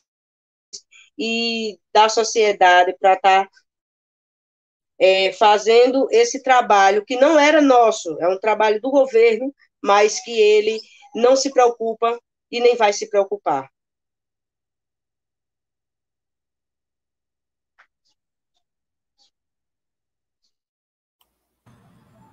Paulo, desculpe, Paulo, com você agora. Não, Paulo, então. Paulo, é... Paulo Romário. Ah, era, sou eu mesmo? tá, tá, beleza. Não, é muito bom assim ouvir aí cada um, é, as companheiras. É, acho que todos trazendo aí muitas experiências riquíssimas. Tentar aqui mais fazer um apanhado geral mesmo. Acho que muitas coisas é, já foram colocadas e muito bem colocadas, assim. É, de todo modo, é, eu penso que eu queria começar com a com essa com essa síntese que o Papa Francisco faz é, no encontro com os movimentos populares lá em 2015 na Bolívia, né? Quando ele fala do nenhum camponês sem terra, é, nenhum morador de rua sem teto é, e nenhum trabalhador sem direitos. Eu acho que isso, eu acho que isso traz um elemento síntese aí muito, muito, muito importante, sobretudo para nós países, é, países da América Latina, né? Que está aqui no, no, no, na periferia do capitalismo e aí é importante a gente pensar isso, estou colocando isso, porque acho que alguns elementos que eles estão ali muito bem amarrados, é, Carmelo, ali sobretudo a partir do golpe de 2016, quando a gente tem uma, uma precarização ainda maior do mundo do trabalho com a reforma trabalhista e com a terceirização, e que aí não, tem, não tenhamos dúvida de que as mulheres, é, a juventude, é, foram as, são as que mais têm sofrido, né? São, as, são sujeitos que mais têm sofrido é, a partir aí desse processo, é, dessas, dessas reformas. E a PEC, né? A emenda constitucional 95. E aí, porque na medida que a gente tem, tem esse processo da limitação é, do orçamento da educação, quase sempre a conta acaba estourando na mãe em casa, que é, que é responsável, inclusive, é, é, é, seja do ponto de vista da alimentação, seja do ponto de vista de levar o filho para a saúde, a escassez do a, o, o sucateamento é, é, do SUS, que se tão importante agora, agora na pandemia a gente viu, né, realmente a grande importância que é do SUS, seja no próprio processo da precarização da educação.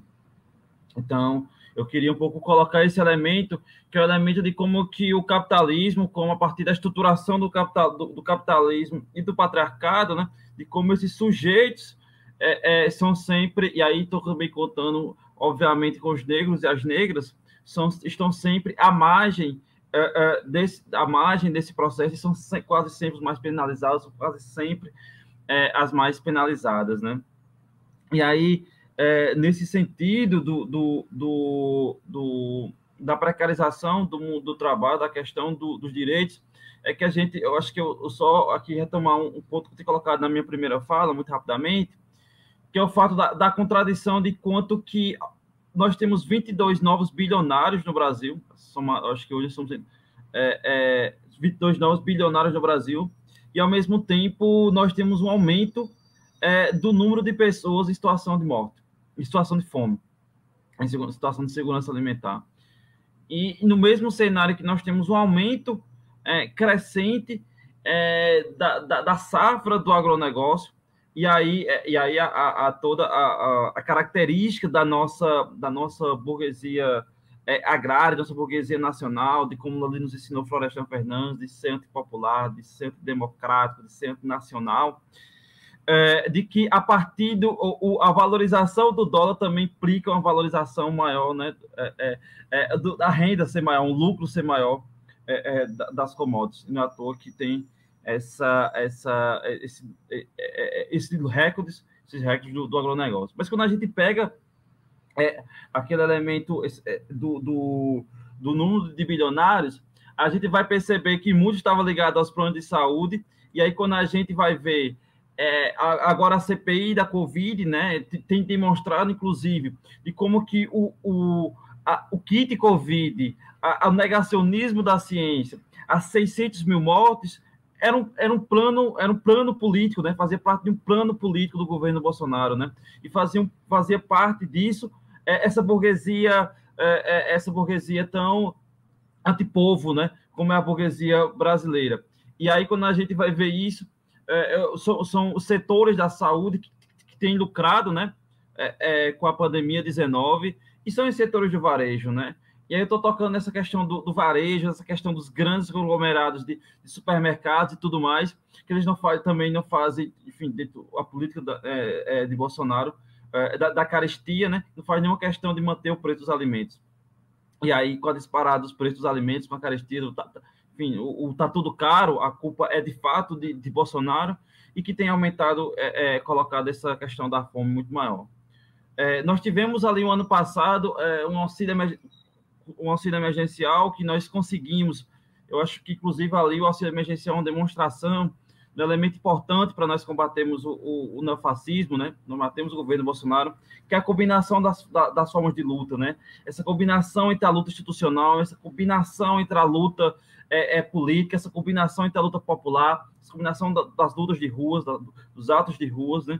E aí nós conseguimos ali, é, é, além de não, não com atos de ruas, mas denunciando e, e fazendo esses processos de, de, de, de, organização e de enfrentamento, a gente consegue ali um auxílio emergencial a 600 reais, a partir dessas combinações. É óbvio que a correlação de força não nos permitiu que esse ano a gente mantivesse o auxílio emergencial, que a gente conseguisse garantir a renda básica, mas é, é, é, uma, uma conquista ali importante, uma conquista importante. Eu queria também destacar, é, gente, a importância de nós termos é, o PL de Carvalho, que é o PL da agricultura familiar, que ele vem desde o ano passado, que é um PL dos movimentos sociais do campo, é, tentando, que já foi aprovado do Congresso e Bolsonaro vetou, né? E aí, enfim, edificando essa questão do, do, do projeto é, de fome, né? Projeto de fome, projeto de morte, esse projeto de genocida que representa Bolsonaro. Mas é, entendemos que a PL Assistida de Carvalho também é um, é um, é um elemento é uma pele muito importante para nós, não só não só para os povos do campo, mas também para os povos da cidade, para as organizações, movimentos sociais, movimentos sindicais, populares, é, a sua aprovação. E por quê? Porque é a agricultura familiar camponesa que alimenta o Brasil, que alimenta as mesas do povo brasileiro. Não é o agronegócio, né? O agronegócio, ele, ele é morte, ele, ele é tóxico, ele, ele é golpe. Mas o, o agronegócio, ele, ele, não é ele, de fato, que alimenta o povo brasileiro. O povo brasileiro é, é a agricultura familiar camponesa. Para a agricultura familiar camponesa, ela, ela tem condições de contribuir com o processo de, de, de, de, inclusive, de abastecer as mesas, de abastecer os mercados, abastecer esses mercados é, é, locais que vocês falaram, que eu acho que é, é, isso mesmo, aproximar esse produto cada vez mais do, do é, é, é, do, do, povo da periferia, né, das pessoas da periferia, mas a gente tem, mas a gente tem um, um, um preço mais acessível. Isso é possível se a, se a, a, a agricultura familiar japonesa tiver condições concretas e objetivas para produzir. Né? E isso é, é e, e, se a gente for levar em consideração que desde o golpe de 2016 a gente tem um desmantelo das políticas para a agricultura familiar, um desmantelamento, né? A gente tem um, um sucateamento do INCRA, acaba o MDA, é, é um financiamento não, não tem Pronafes, não tem não tem crédito, enfim. Então, como não tem condição da, do, do, da, da, da camponesada produzir. Mesmo assim, ela tem produzido e tem, inclusive, sendo reflexo disso as ações de solidariedade. Então, acho que isso é um elemento muito importante para a gente ter, é, colocar como ponto. É, eu acho que um outro elemento que é importantíssimo, é, que estava aqui ouvindo a fala de Shirlene atentamente e, e refletindo sobre, é, é, que a necessidade que a gente precisa de, de, de enfrentar é, é, essa chaga perversa é, da nossa, da, do desde o nosso processo colonizador, que é esse elemento da violência contra, contra os povos originários, contra os povos originários, contra os povos indígenas, contra os, contra os povos é, quilombolas, contra o povo negro e, sobretudo, contra as mulheres, né? Contra as mulheres, contra, contra a, a, é, a comunidade LGBT, LGBT né, LGBT+. Então, é, é, é radicar o, o, o, racismo, radicar o, o, a misoginia, o machismo, é, é derrubar o patriarcado, é, a LGBTfobia precisa ser, sem dúvida, assim, um elemento central para nós, né? Que a gente precisa ter isso como elemento central e não, e não tão somente como ali um elemento é, anexo, um apêndice, né? Acho que precisa enfrentar isso de maneira muito forte. E aí eu penso que é, redes de enfrentamento à violência é, é, doméstica, para que, sobretudo, para que as mulheres não, não se sintam só, né?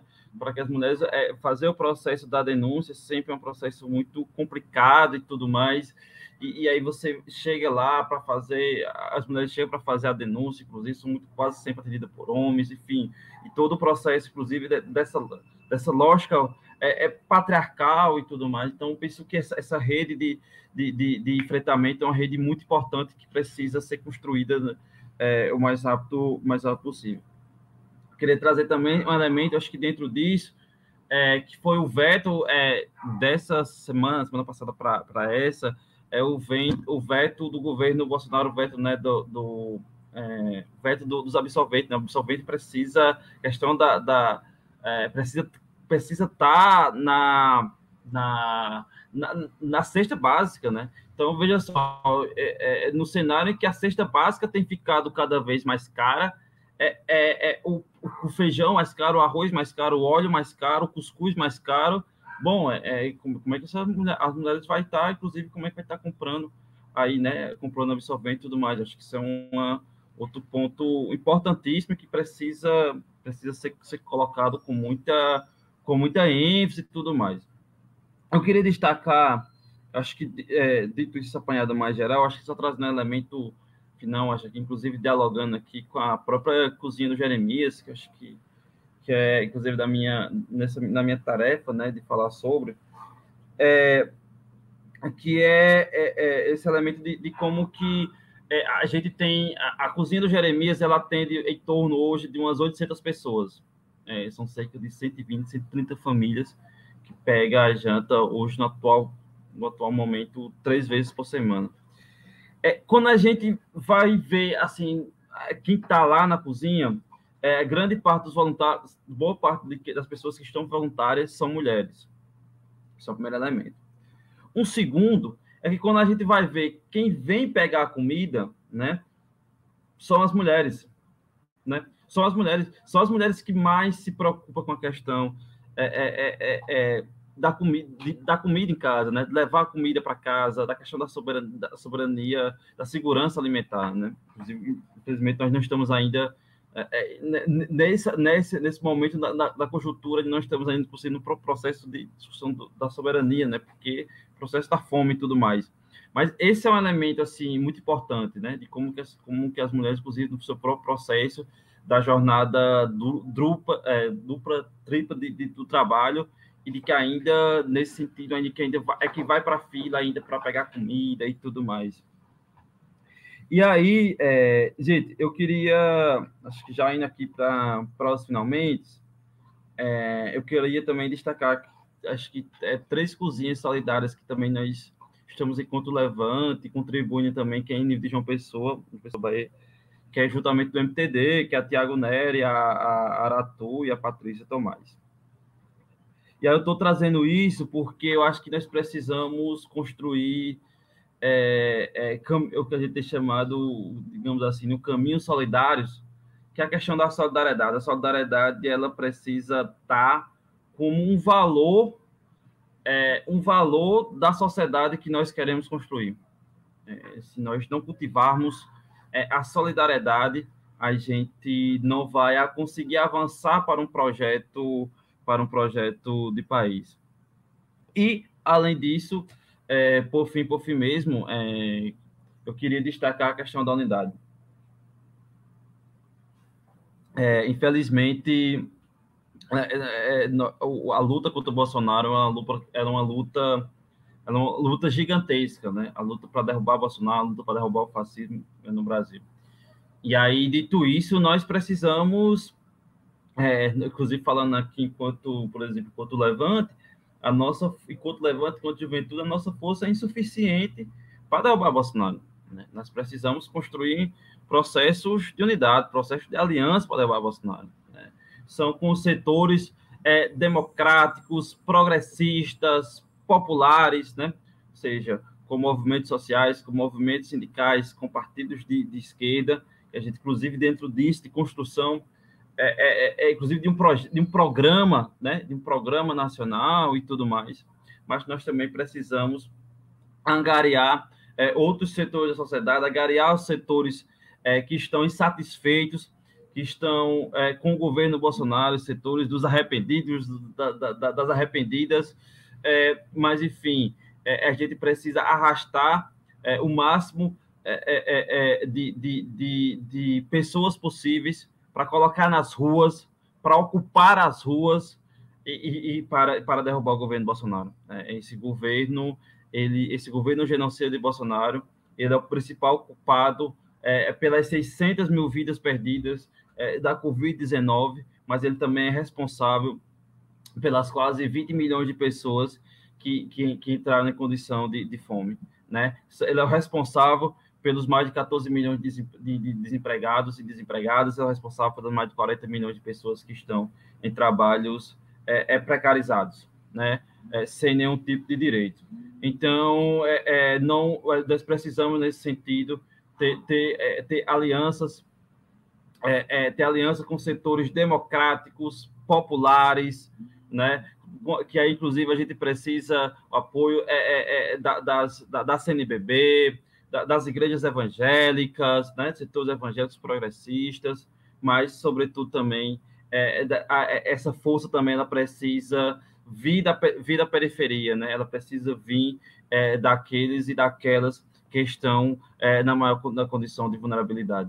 E aí, não é à toa que, inclusive, Luana nos falava é, de como que os companheiros e companheiras, né, é, é, é que estão aí na, na, ocupação da cachoeira, né, é, de que são, os, são quase sempre os primeiros e as primeiras a chegar nos atos de uma pessoa, nos atos do Fórum Bolsonaro. Bom, vamos, vamos, vou encerrando por aqui minha fala, reforçando essa, essa importância da questão da solidariedade como valor, mas e também é, reforçando também a questão, é, como a própria Glória Carneiro é, nos coloca né, aqui na, na, na, tela que é a questão do, da, do da distribuição dos absorventes, que foi um golpe mostrando esse caráter é, misógino, é, é machista, nojento é, é do, do, do, governo Bolsonaro, né? E de, e de, tudo que ele, e tudo que ele representa. E construir, e construindo, nós precisamos construir aí uma coluna de, de, de organizações sociais populares desse processo para enfrentar e para derrubar o governo, derrubar o governo do Bolsonaro, e não só isso, e não só isso, né? Derrubar a emenda constitucional 95, que é responsável, que é até, até todos os gastos, a reforma trabalhista, a terceirização, a reforma da Previdência, e construirmos um projeto de país que tenha como objetivo central para o nosso desenvolvimento nacional o combate à fome, o combate à fome, a soberania, a soberania alimentar, é, é, é, a questão, os direitos, os direitos trabalhistas retomados, a questão do, do, do, da moradia também como elemento central. A moradia é, é a moradia, o direito à cidade, enfim, companheiros e companheiras.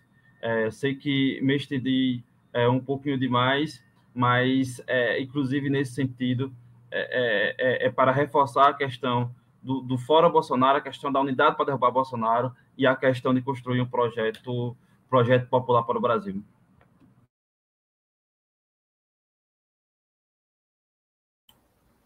Agradeço mais uma vez, Paulo. Eu vou colocar aqui na tela agora uma questão colocada pelo nosso companheiro Genaro Ieno.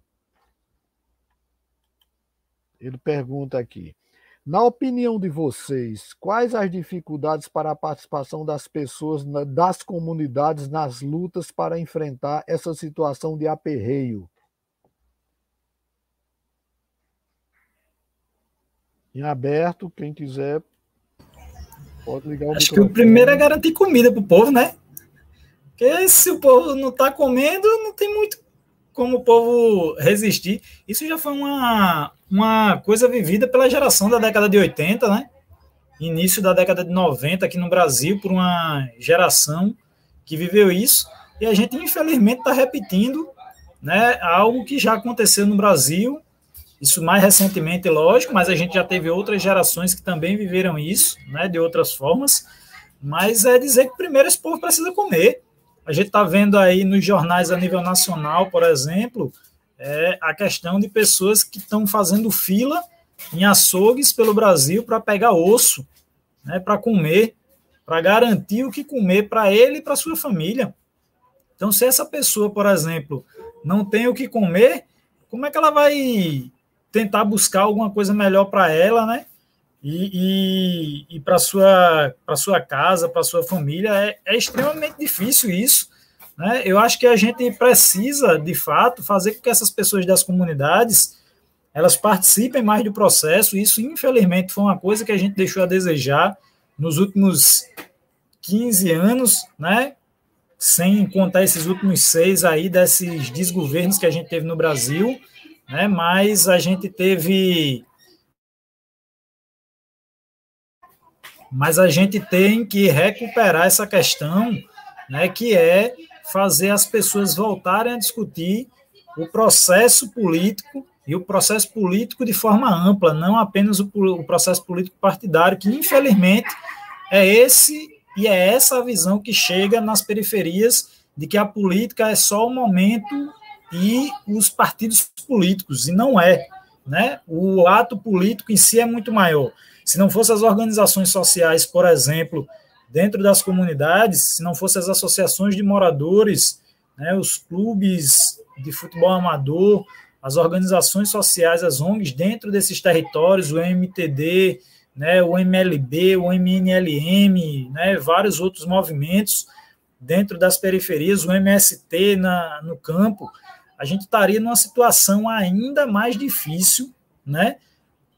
Essa situação de aperreio tá, tá grande, a gente estaria numa situação ainda pior, porque, de novo, foram essas organizações, somos nós, dentro das comunidades, que estamos com todos os perrengues tentando contribuir e ajudar as pessoas a passarem por essa pandemia de uma forma não tão dolorosa. Volto a repetir, aqui na comunidade São Rafael, que é uma das comunidades mais antigas de João Pessoa, a gente só teve duas cestas básicas nesse mais de um ano e meio, enviado pela prefeitura e pelo governo do estado da Paraíba. O governo do estado mandou 300 cestas. A comunidade tem mais de 500 residências. A prefeitura de João Pessoa ainda fez a entrega de uma cesta por casa, mas foi uma durante a pandemia inteira. Então imagine, se nós aqui do Instituto Voz Popular, da Rádio Comunitária Voz Popular, não tivéssemos conseguido, por exemplo, com a Central Única das Favelas, com o MLB, com outros parceiros, por exemplo, nós distribuímos mais de 15 toneladas de donativos né, para os moradores da comunidade São Rafael. O álcool em gel e as máscaras que o governo do estado da Paraíba disse no início da pandemia que iria distribuir máscara e álcool para as pessoas do estado, até hoje não chegou uma máscara aqui na comunidade São Rafael. Até agora, o governo municipal de João Pessoa, o governo estadual não criou um auxílio emergencial para as pessoas das periferias, para esses trabalhadores e trabalhadoras domésticas, né, para as lavadeiras, para os catadores de resíduo sólido. A gente não tem uma discussão de renda básica no nosso país. É o que a gente está tentando construir aqui com a nossa moeda social. Desde o início, a implementação de uma experiência de economia solidária nada mais é do que a construção de uma poupança local, para que no momento que esse território precisa de renda, a sua própria poupança construída coletivamente possa ajudar a manter esse território minimamente.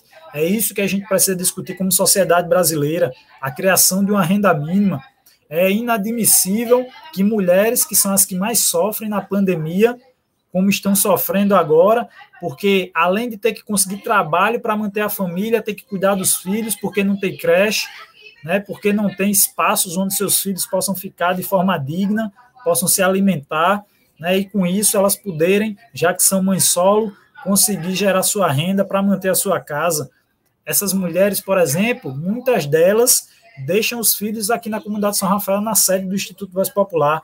Agora, nesse exato momento, está tendo atividade com as crianças e adolescentes da nossa comunidade, porque se não fôssemos nós mantermos, mesmo que na pandemia, tentando cumprir todos os protocolos de segurança, o atendimento a essas crianças, adolescentes e essas famílias, eles estariam em situação ainda pior.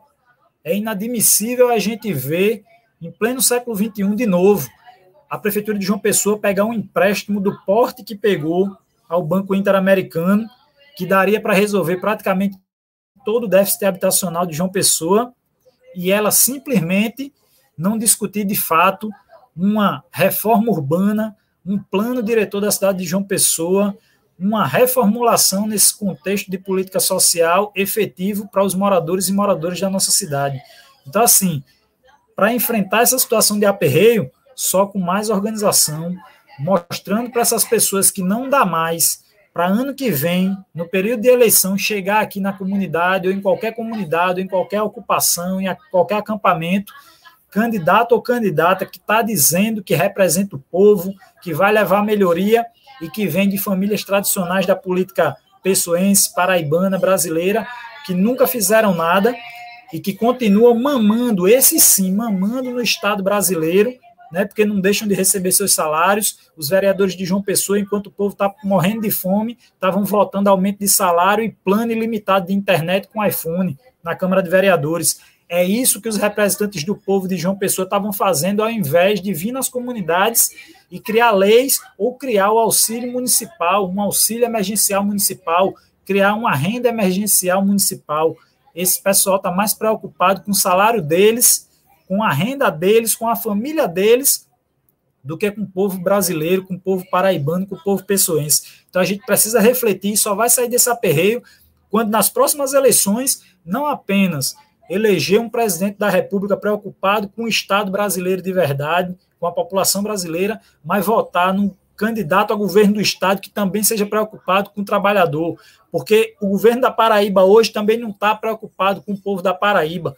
Tanto que, em meio à pandemia, ao invés de fazer um combate ferrenho, entregando cestas básicas, álcool, máscara, o governo do estado da Paraíba entregou foi uma área de preservação ambiental para vários empresários construírem o maior condomínio de resorts do litoral pessoense, que vai ficar ali em frente ao centro de convenções. Então, mais uma vez, é o Estado brasileiro, seja ele município, Estado ou governo federal, preocupado em responder aos interesses do capital do sistema capitalista, dos grandes empresários, mas o pobre que se vire, que se junte com outros pobres para tentar sobreviver e, e buscar doação de osso nos açougues. Porque o Estado que isenta as dívidas, e aí eu acho que boa parte do pessoal, do povo paraibano não viu isso, mas está sendo discutido na, na Assembleia Legislativa da Paraíba um projeto de lei para isentar a dívida né, dos empresários paraibanos.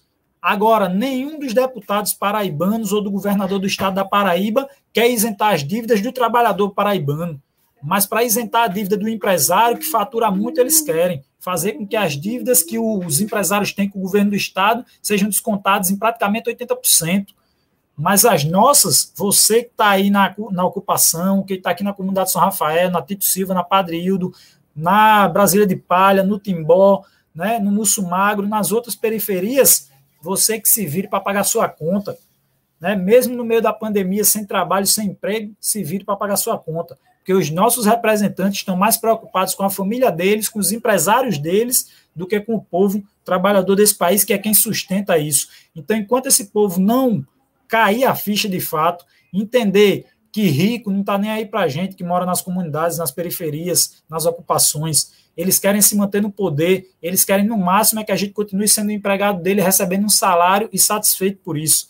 Né? Mas a gente precisa sim fazer com que essa população mais uma vez acorde, mais uma vez se junte e cobre e principalmente, mais do que cobrar, mude essas representações que a gente tem nas câmaras de vereadores, nas assembleias legislativas, no Congresso Nacional e nos executivos. A gente precisa fazer uma mudança nessas pessoas que estão no poder, porque se a gente não fizer, a gente vai continuar no Brasil a ter mais e mais situações ruins, como foi essa pandemia de Covid-19.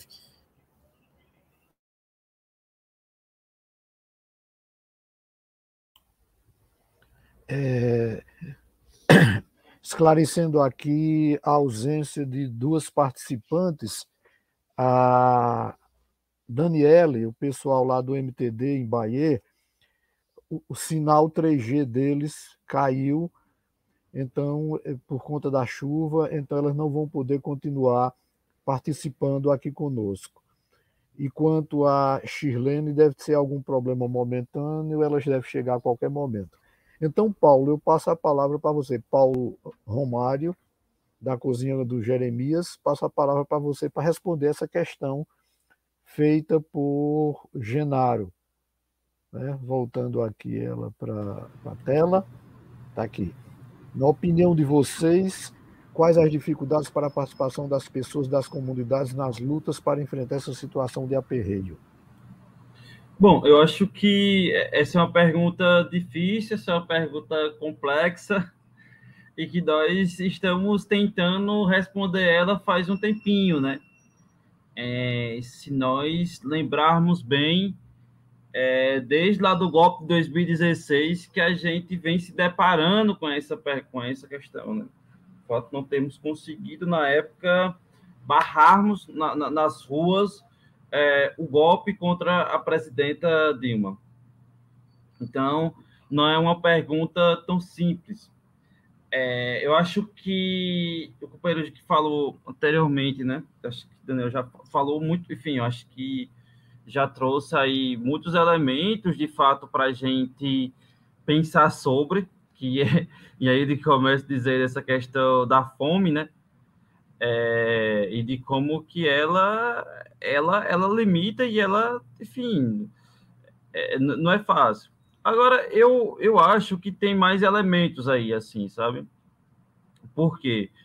É, vê só, a gente tem uma questão que, com a precarização do, do, do mundo do, do trabalho, é, as pessoas estão cada vez mais é, nos, em situações de vulnerabilidade de trabalho cada vez mais complexas, né?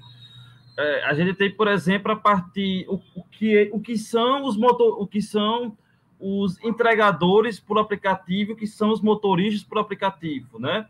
São, são, são, é, é, é, são trabalhadores, não são trabalhadores. Essa, inclusive, é, é, é um debate, é um debate do, do de quem está discutindo a sociologia do trabalho, né? E, sobretudo, como é que tu mobiliza esses sujeitos, né? Esse, esse é, um, esse é um elemento importante é, é dentro disso.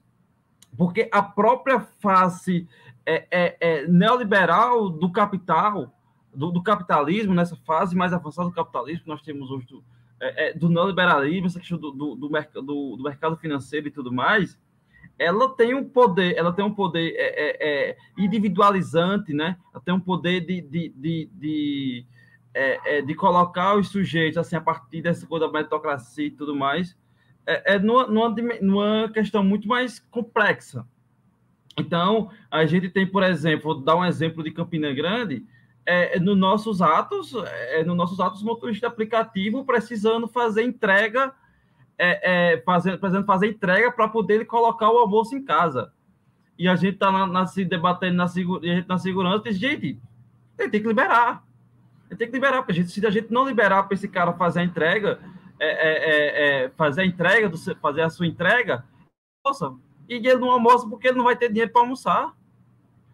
Então, tem um, tem um elemento aí que, é, que eu acho que essa questão da, da precarização do mundo do trabalho, eu acho que é um elemento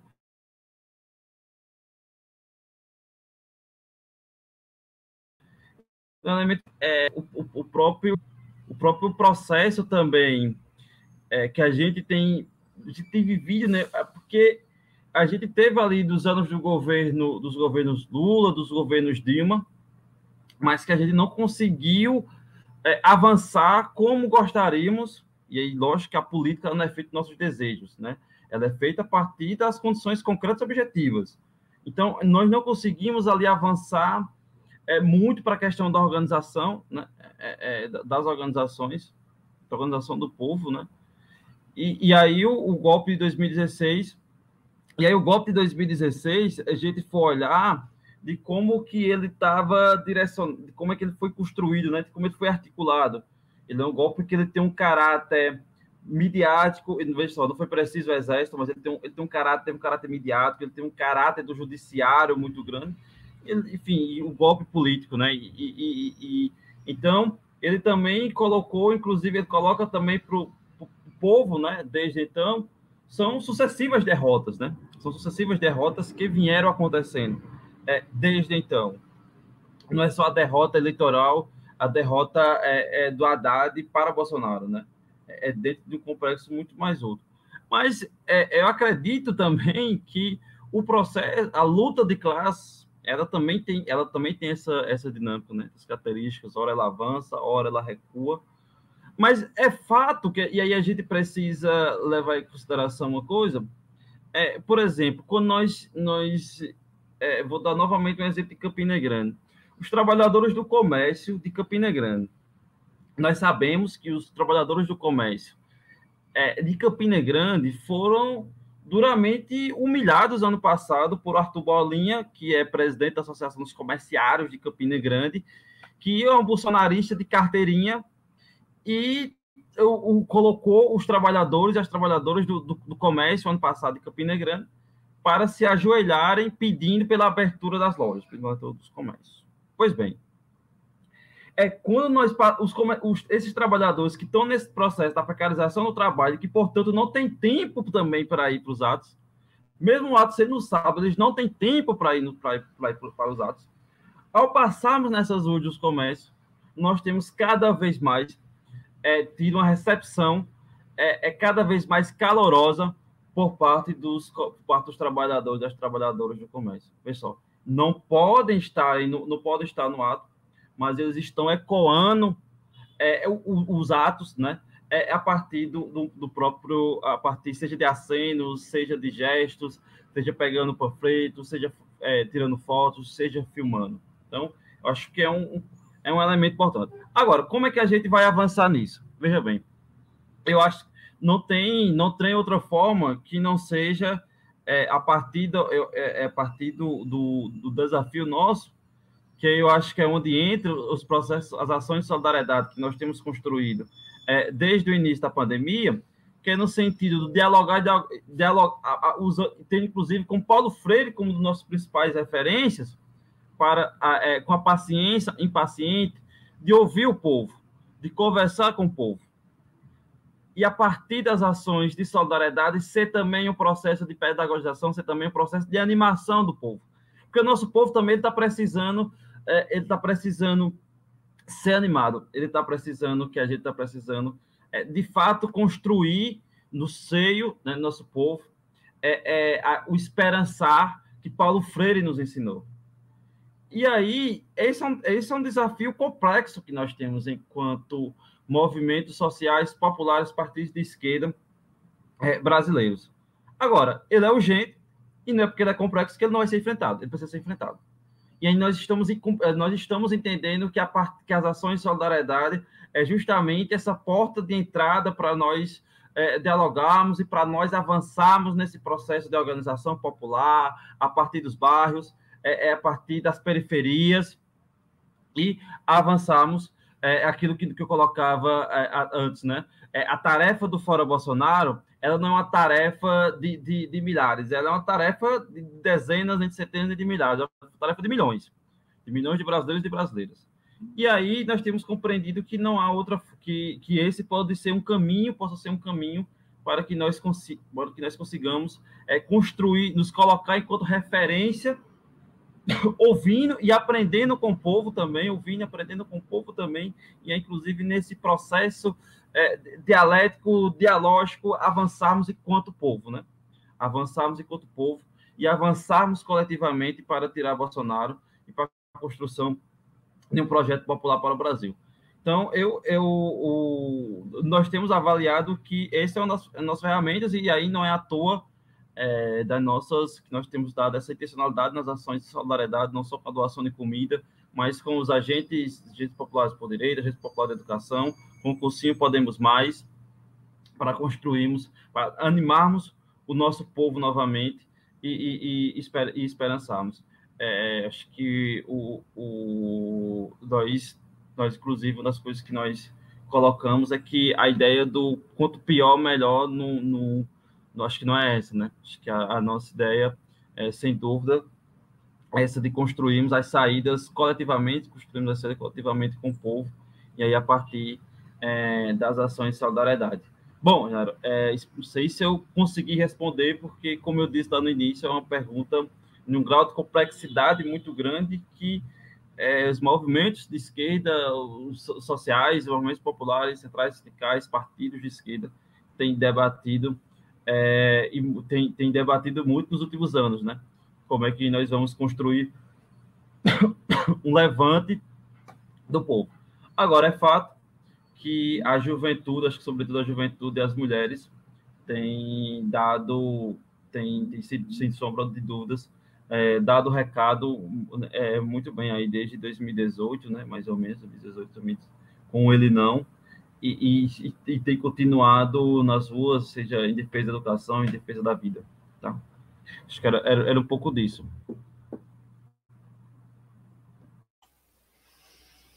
É, Paulo, você quer comentar alguma coisa? Eu coloco a próxima pergunta. Paula disse. Pode colocar, pode colocar assim a próxima pergunta. Tá ok. É, a, a pergunta é de Glória Carneiro. Ela pergunta: e o trabalho da CUFA, que é a Central Única das Favelas, tem ajudado as comunidades a enfrentar essa situação? Eu até quero é, comunicar quem está nos acompanhando que nós tentamos com a CUFA, é, mas as pessoas que nós contactamos, e primeiro contactamos Kaline Lima, que é da CUFA aqui em João Pessoa, ela indicou uma pessoa da CUFA Nacional, depois essa pessoa não pôde, aí veio, foi, passaram para outra pessoa, essa pessoa também não pôde, e por isso essa nossa roda de conversa ficou faltando alguém da Central Única das Favelas. E aí está aí a pergunta, né, de Glória Carneiro. O trabalho da CUFA tem ajudado nessas, a enfrentar a situação?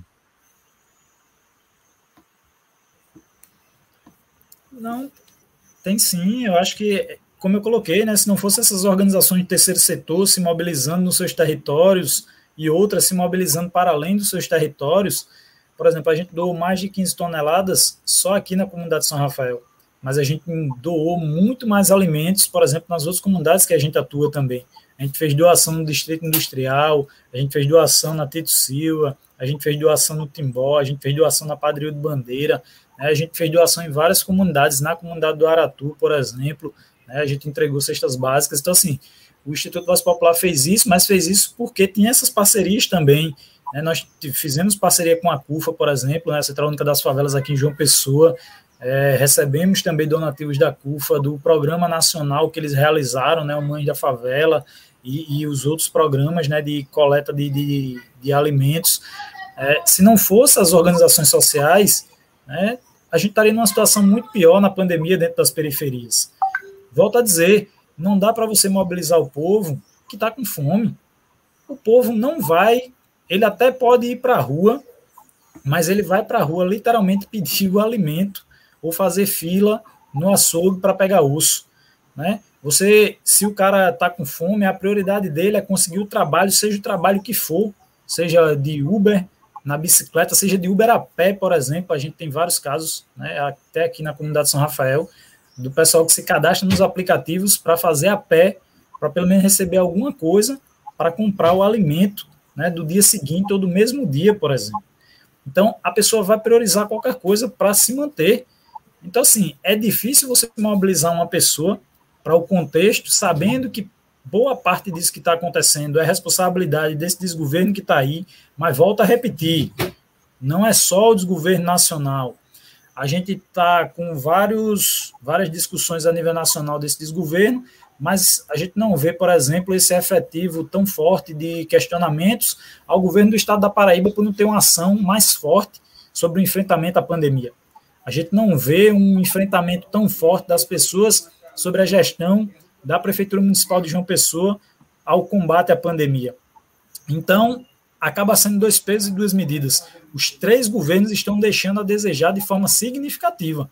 De novo, se não fossem as organizações sociais, né, a gente estaria numa situação no Brasil ainda mais difícil. Essa corrente de solidariedade que foi feita por essas organizações a nível nacional e a nível local foi importantíssimo para que a gente conseguisse diminuir o impacto que foi criado pelo coronavírus, né, pela Covid-19, na vida das periferias. Infelizmente, ela vai se arrastar por um longo tempo e boa parte dessas pessoas da periferia, mesmo após a pandemia, ainda vão ter extremas dificuldades né, para conseguir se recolocar, seja nesse modelo de mercado de trabalho que está aí e que muitas pessoas querem que continue, mesmo estando errado e dando errado, né, a crise da pandemia está aí, mas as organizações sociais vão ter mais uma vez no Brasil um papel importante, que é o papel de dar suporte a essas pessoas que vão ficar mais uma vez à margem das políticas públicas, né, no Brasil, na Paraíba e na cidade de João Pessoa. É, queria aproveitar e já fazer esse parabenizar né, o pessoal da CUFA. Aqui na Paraíba a gente tem, em João Pessoa especialmente, a gente tem Kaline, né, que faz uma, um papel importante né, de, de representatividade da CUFA, é, e dizer que aqui na, em João Pessoa, além da CUFA, o MLB, né, o próprio MTD e outros movimentos, o MNLM e vários outros movimentos estão nessa mobilização para dar suporte às ocupações, às comunidades, às favelas na cidade de João Pessoa, para fazer com que o impacto seja o mínimo possível. Mas é extremamente difícil você fazer o papel que é do Estado brasileiro nas suas três esferas e também do legislativo. Né? Enquanto a gente não tiver um legislativo que nos represente e um executivo que faça o seu papel, que deixe de olhar só para o interesse do capital privado e dos seus amigos empresários, a gente não tem muita esperança, né?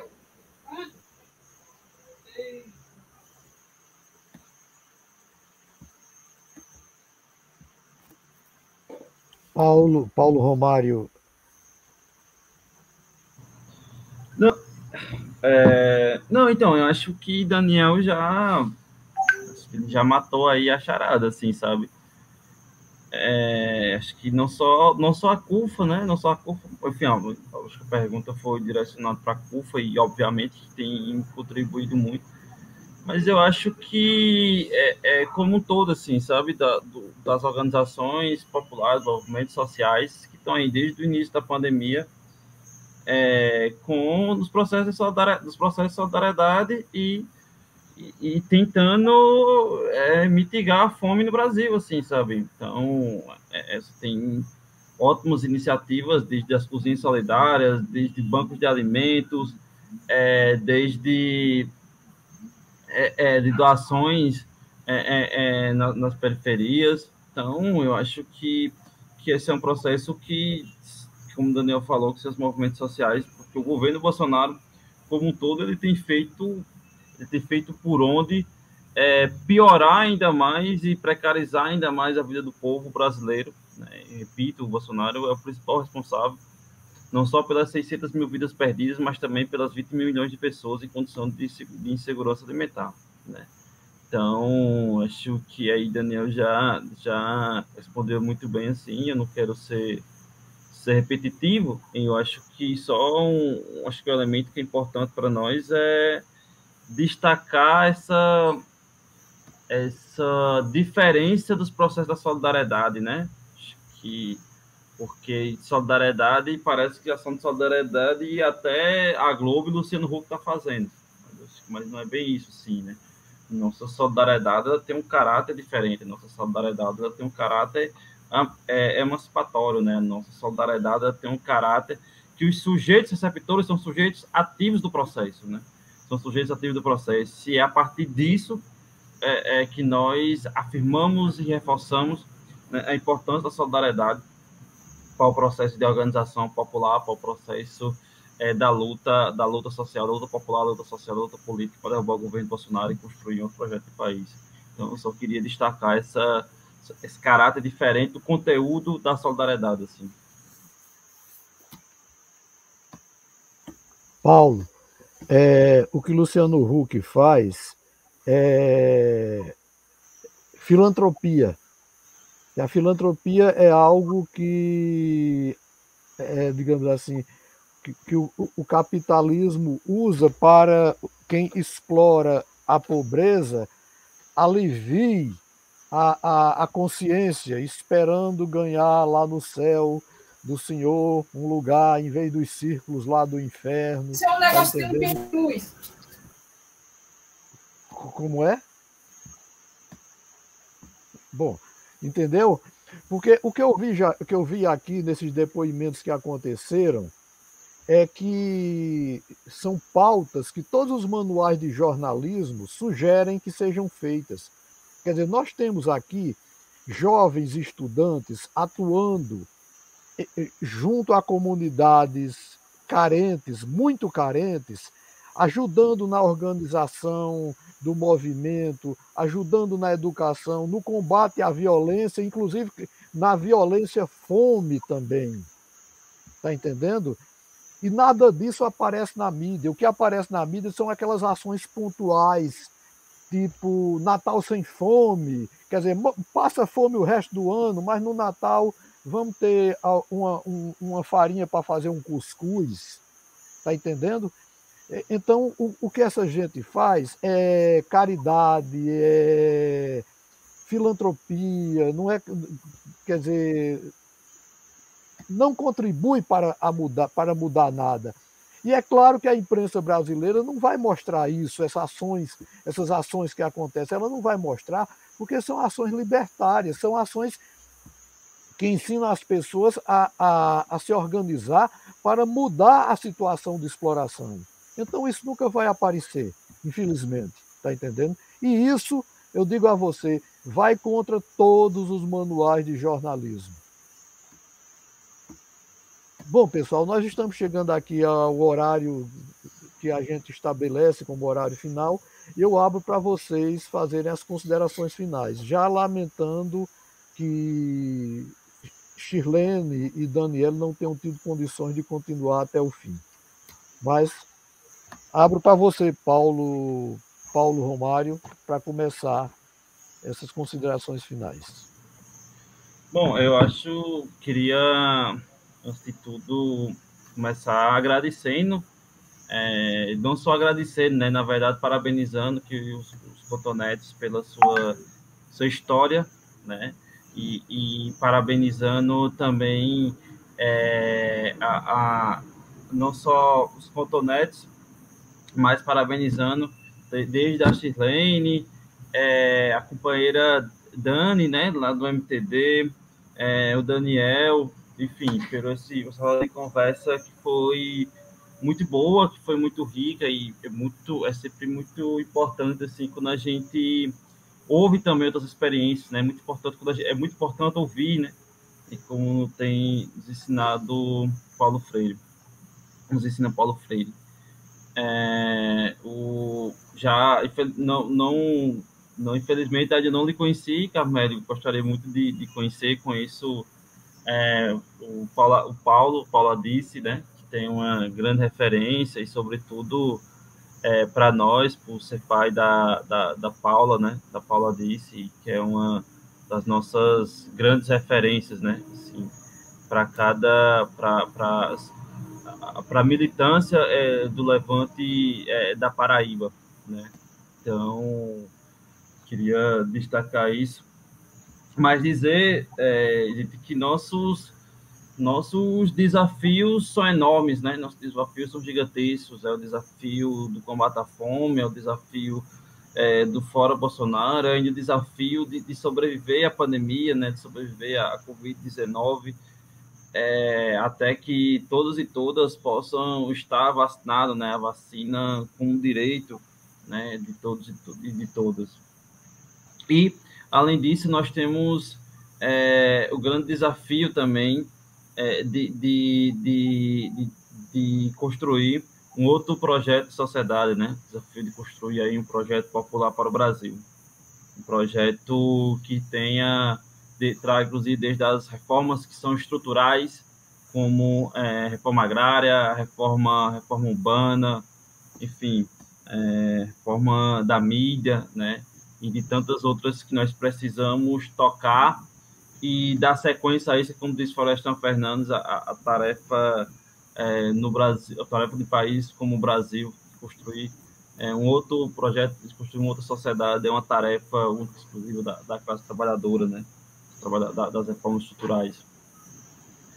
E, mas também dizer que os nossos sonhos também são gigantescos, né? Não só o nosso desafio, não só nossas tarefas, mas nossos sonhos são gigantescos. E dizer, companheirada, que ainda nos cabe sonhar, né? Ainda nos cabe é, nos manter é, atentos e atentas, vigilantes e em marcha, né? Em marcha para construir, é, para construir esse, esse, todos esses nossos é, é, é, desafios que nós temos, esses sonhos que nós temos, né? dizer que a nossa solidariedade popular tem como objetivo salvar vidas, salvar, vi salvar vidas e pôr o povo no poder. E é nisso, nesse sentido, que nós temos nos colocado enquanto Levante da Juventude, em defesa da educação, em defesa da vida, né? É, contra esse governo genocida, fascista de Bolsonaro, é, para a construção é, é, para construção de uma de uma é, não só de uma educação uma educação que seja libertadora transformadora mas também na construção é, de um projeto de país, né?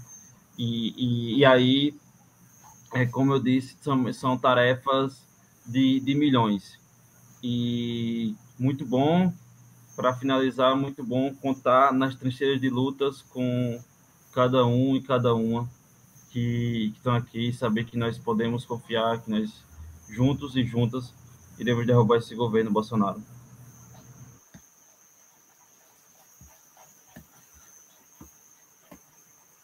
Daniel. Mais uma vez, agradecer a vocês do coletivo Cotonetes, dizer que enquanto vários estão parados esperando alguma coisa acontecer, a gente tem pessoas que estão na luta, né, acreditando e fazendo com que a luta aconteça para que a gente possa mudar a realidade dos nossos territórios, né, do nosso povo, trabalhador e trabalhadora desse Brasil tão sofrido. Dizer que exemplo como vocês dos Cotonetes, que em outros momentos, né, de uma outra geração, tiveram em situações tão ruins como essa geração está vivendo, né, e que foram duros, se mantiveram na luta e estão até hoje na luta, são exemplos para a gente, uma juventude né, que nasceu e cresceu, no meu caso, na periferia, e que, através de exemplos como os de vocês e de outros guerreiros e guerreiras, né, da geração de vocês, que continuam aqui na, nas nossas comunidades, nos movimentos sociais, nos inspiram e nos mantêm né, nessa luta, né, sobrevivendo a tudo e a todos. E quem nasce, cresce e mora na periferia sabe o que, é que eu estou dizendo: sobreviver a tudo e a todos. Né? Vai entrar governo, vai sair governo. Em alguns lugares não vai ser tão impactante, mas na periferia é sim muito impactante, porque além do governo, a gente tem outros contextos que fazem essa, esse território ser extremamente difícil né, de sobreviver e a gente está lutando para transformar os nossos territórios em lugares cada vez melhores e com pessoas mais e mais críticas para que a gente possa melhorar a sociedade que a gente vive.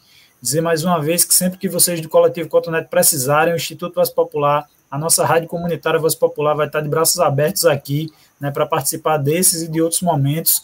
Dizer para o pessoal do MTD, dos outros movimentos também, do Levante, a gente já fez várias ações em conjunto aqui em João Pessoa, né, aqui na São Rafael, dizer que a gente está sempre abertos, a nossa rádio comunitária é esse espaço de agregar né, todos e todas para a construção de uma São Rafael melhor, uma João Pessoa melhor, um estado da Paraíba melhor, o nosso mundo melhor, que é isso que a gente quer, né? Pessoas cada vez mais solidárias, né, como Paulo colocou, não apenas solidárias, né, de doar um alimento nesse momento que as pessoas têm fome, mas solidárias no sentido de se ajudarem mutuamente para construir um mundo melhor.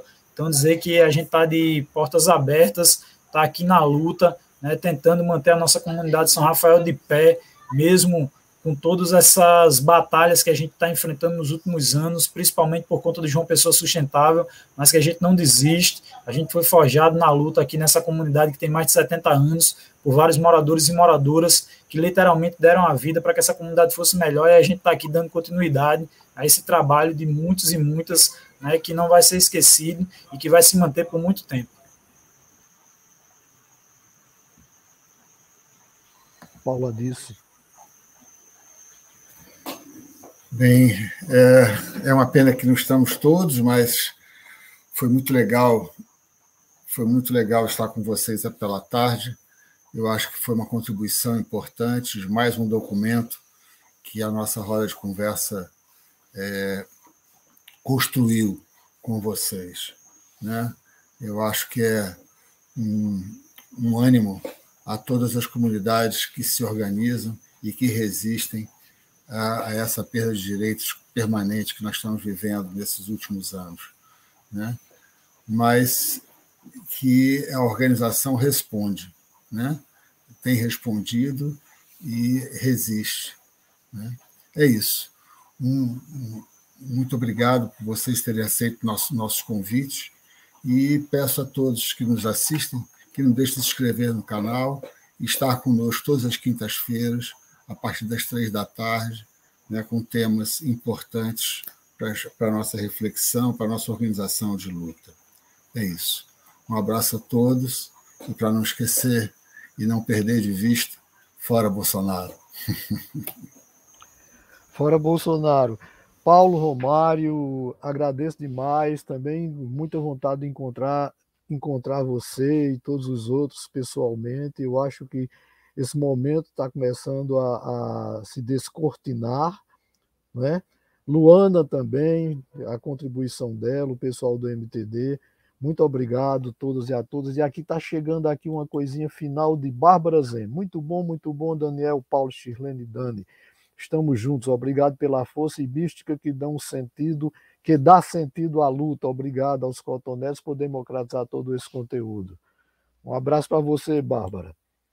Pessoal, é isso. Muito obrigado quem esteve conosco nesta tarde, mais uma tarde, mais uma contribuição aqui no nosso, na, na nossa iniciativa, que dentro das rodas de, comer, de conversa estamos fazendo é, algumas específicas, pensando a Paraíba. E muito obrigado. Até a próxima quinta-feira e uma boa noite.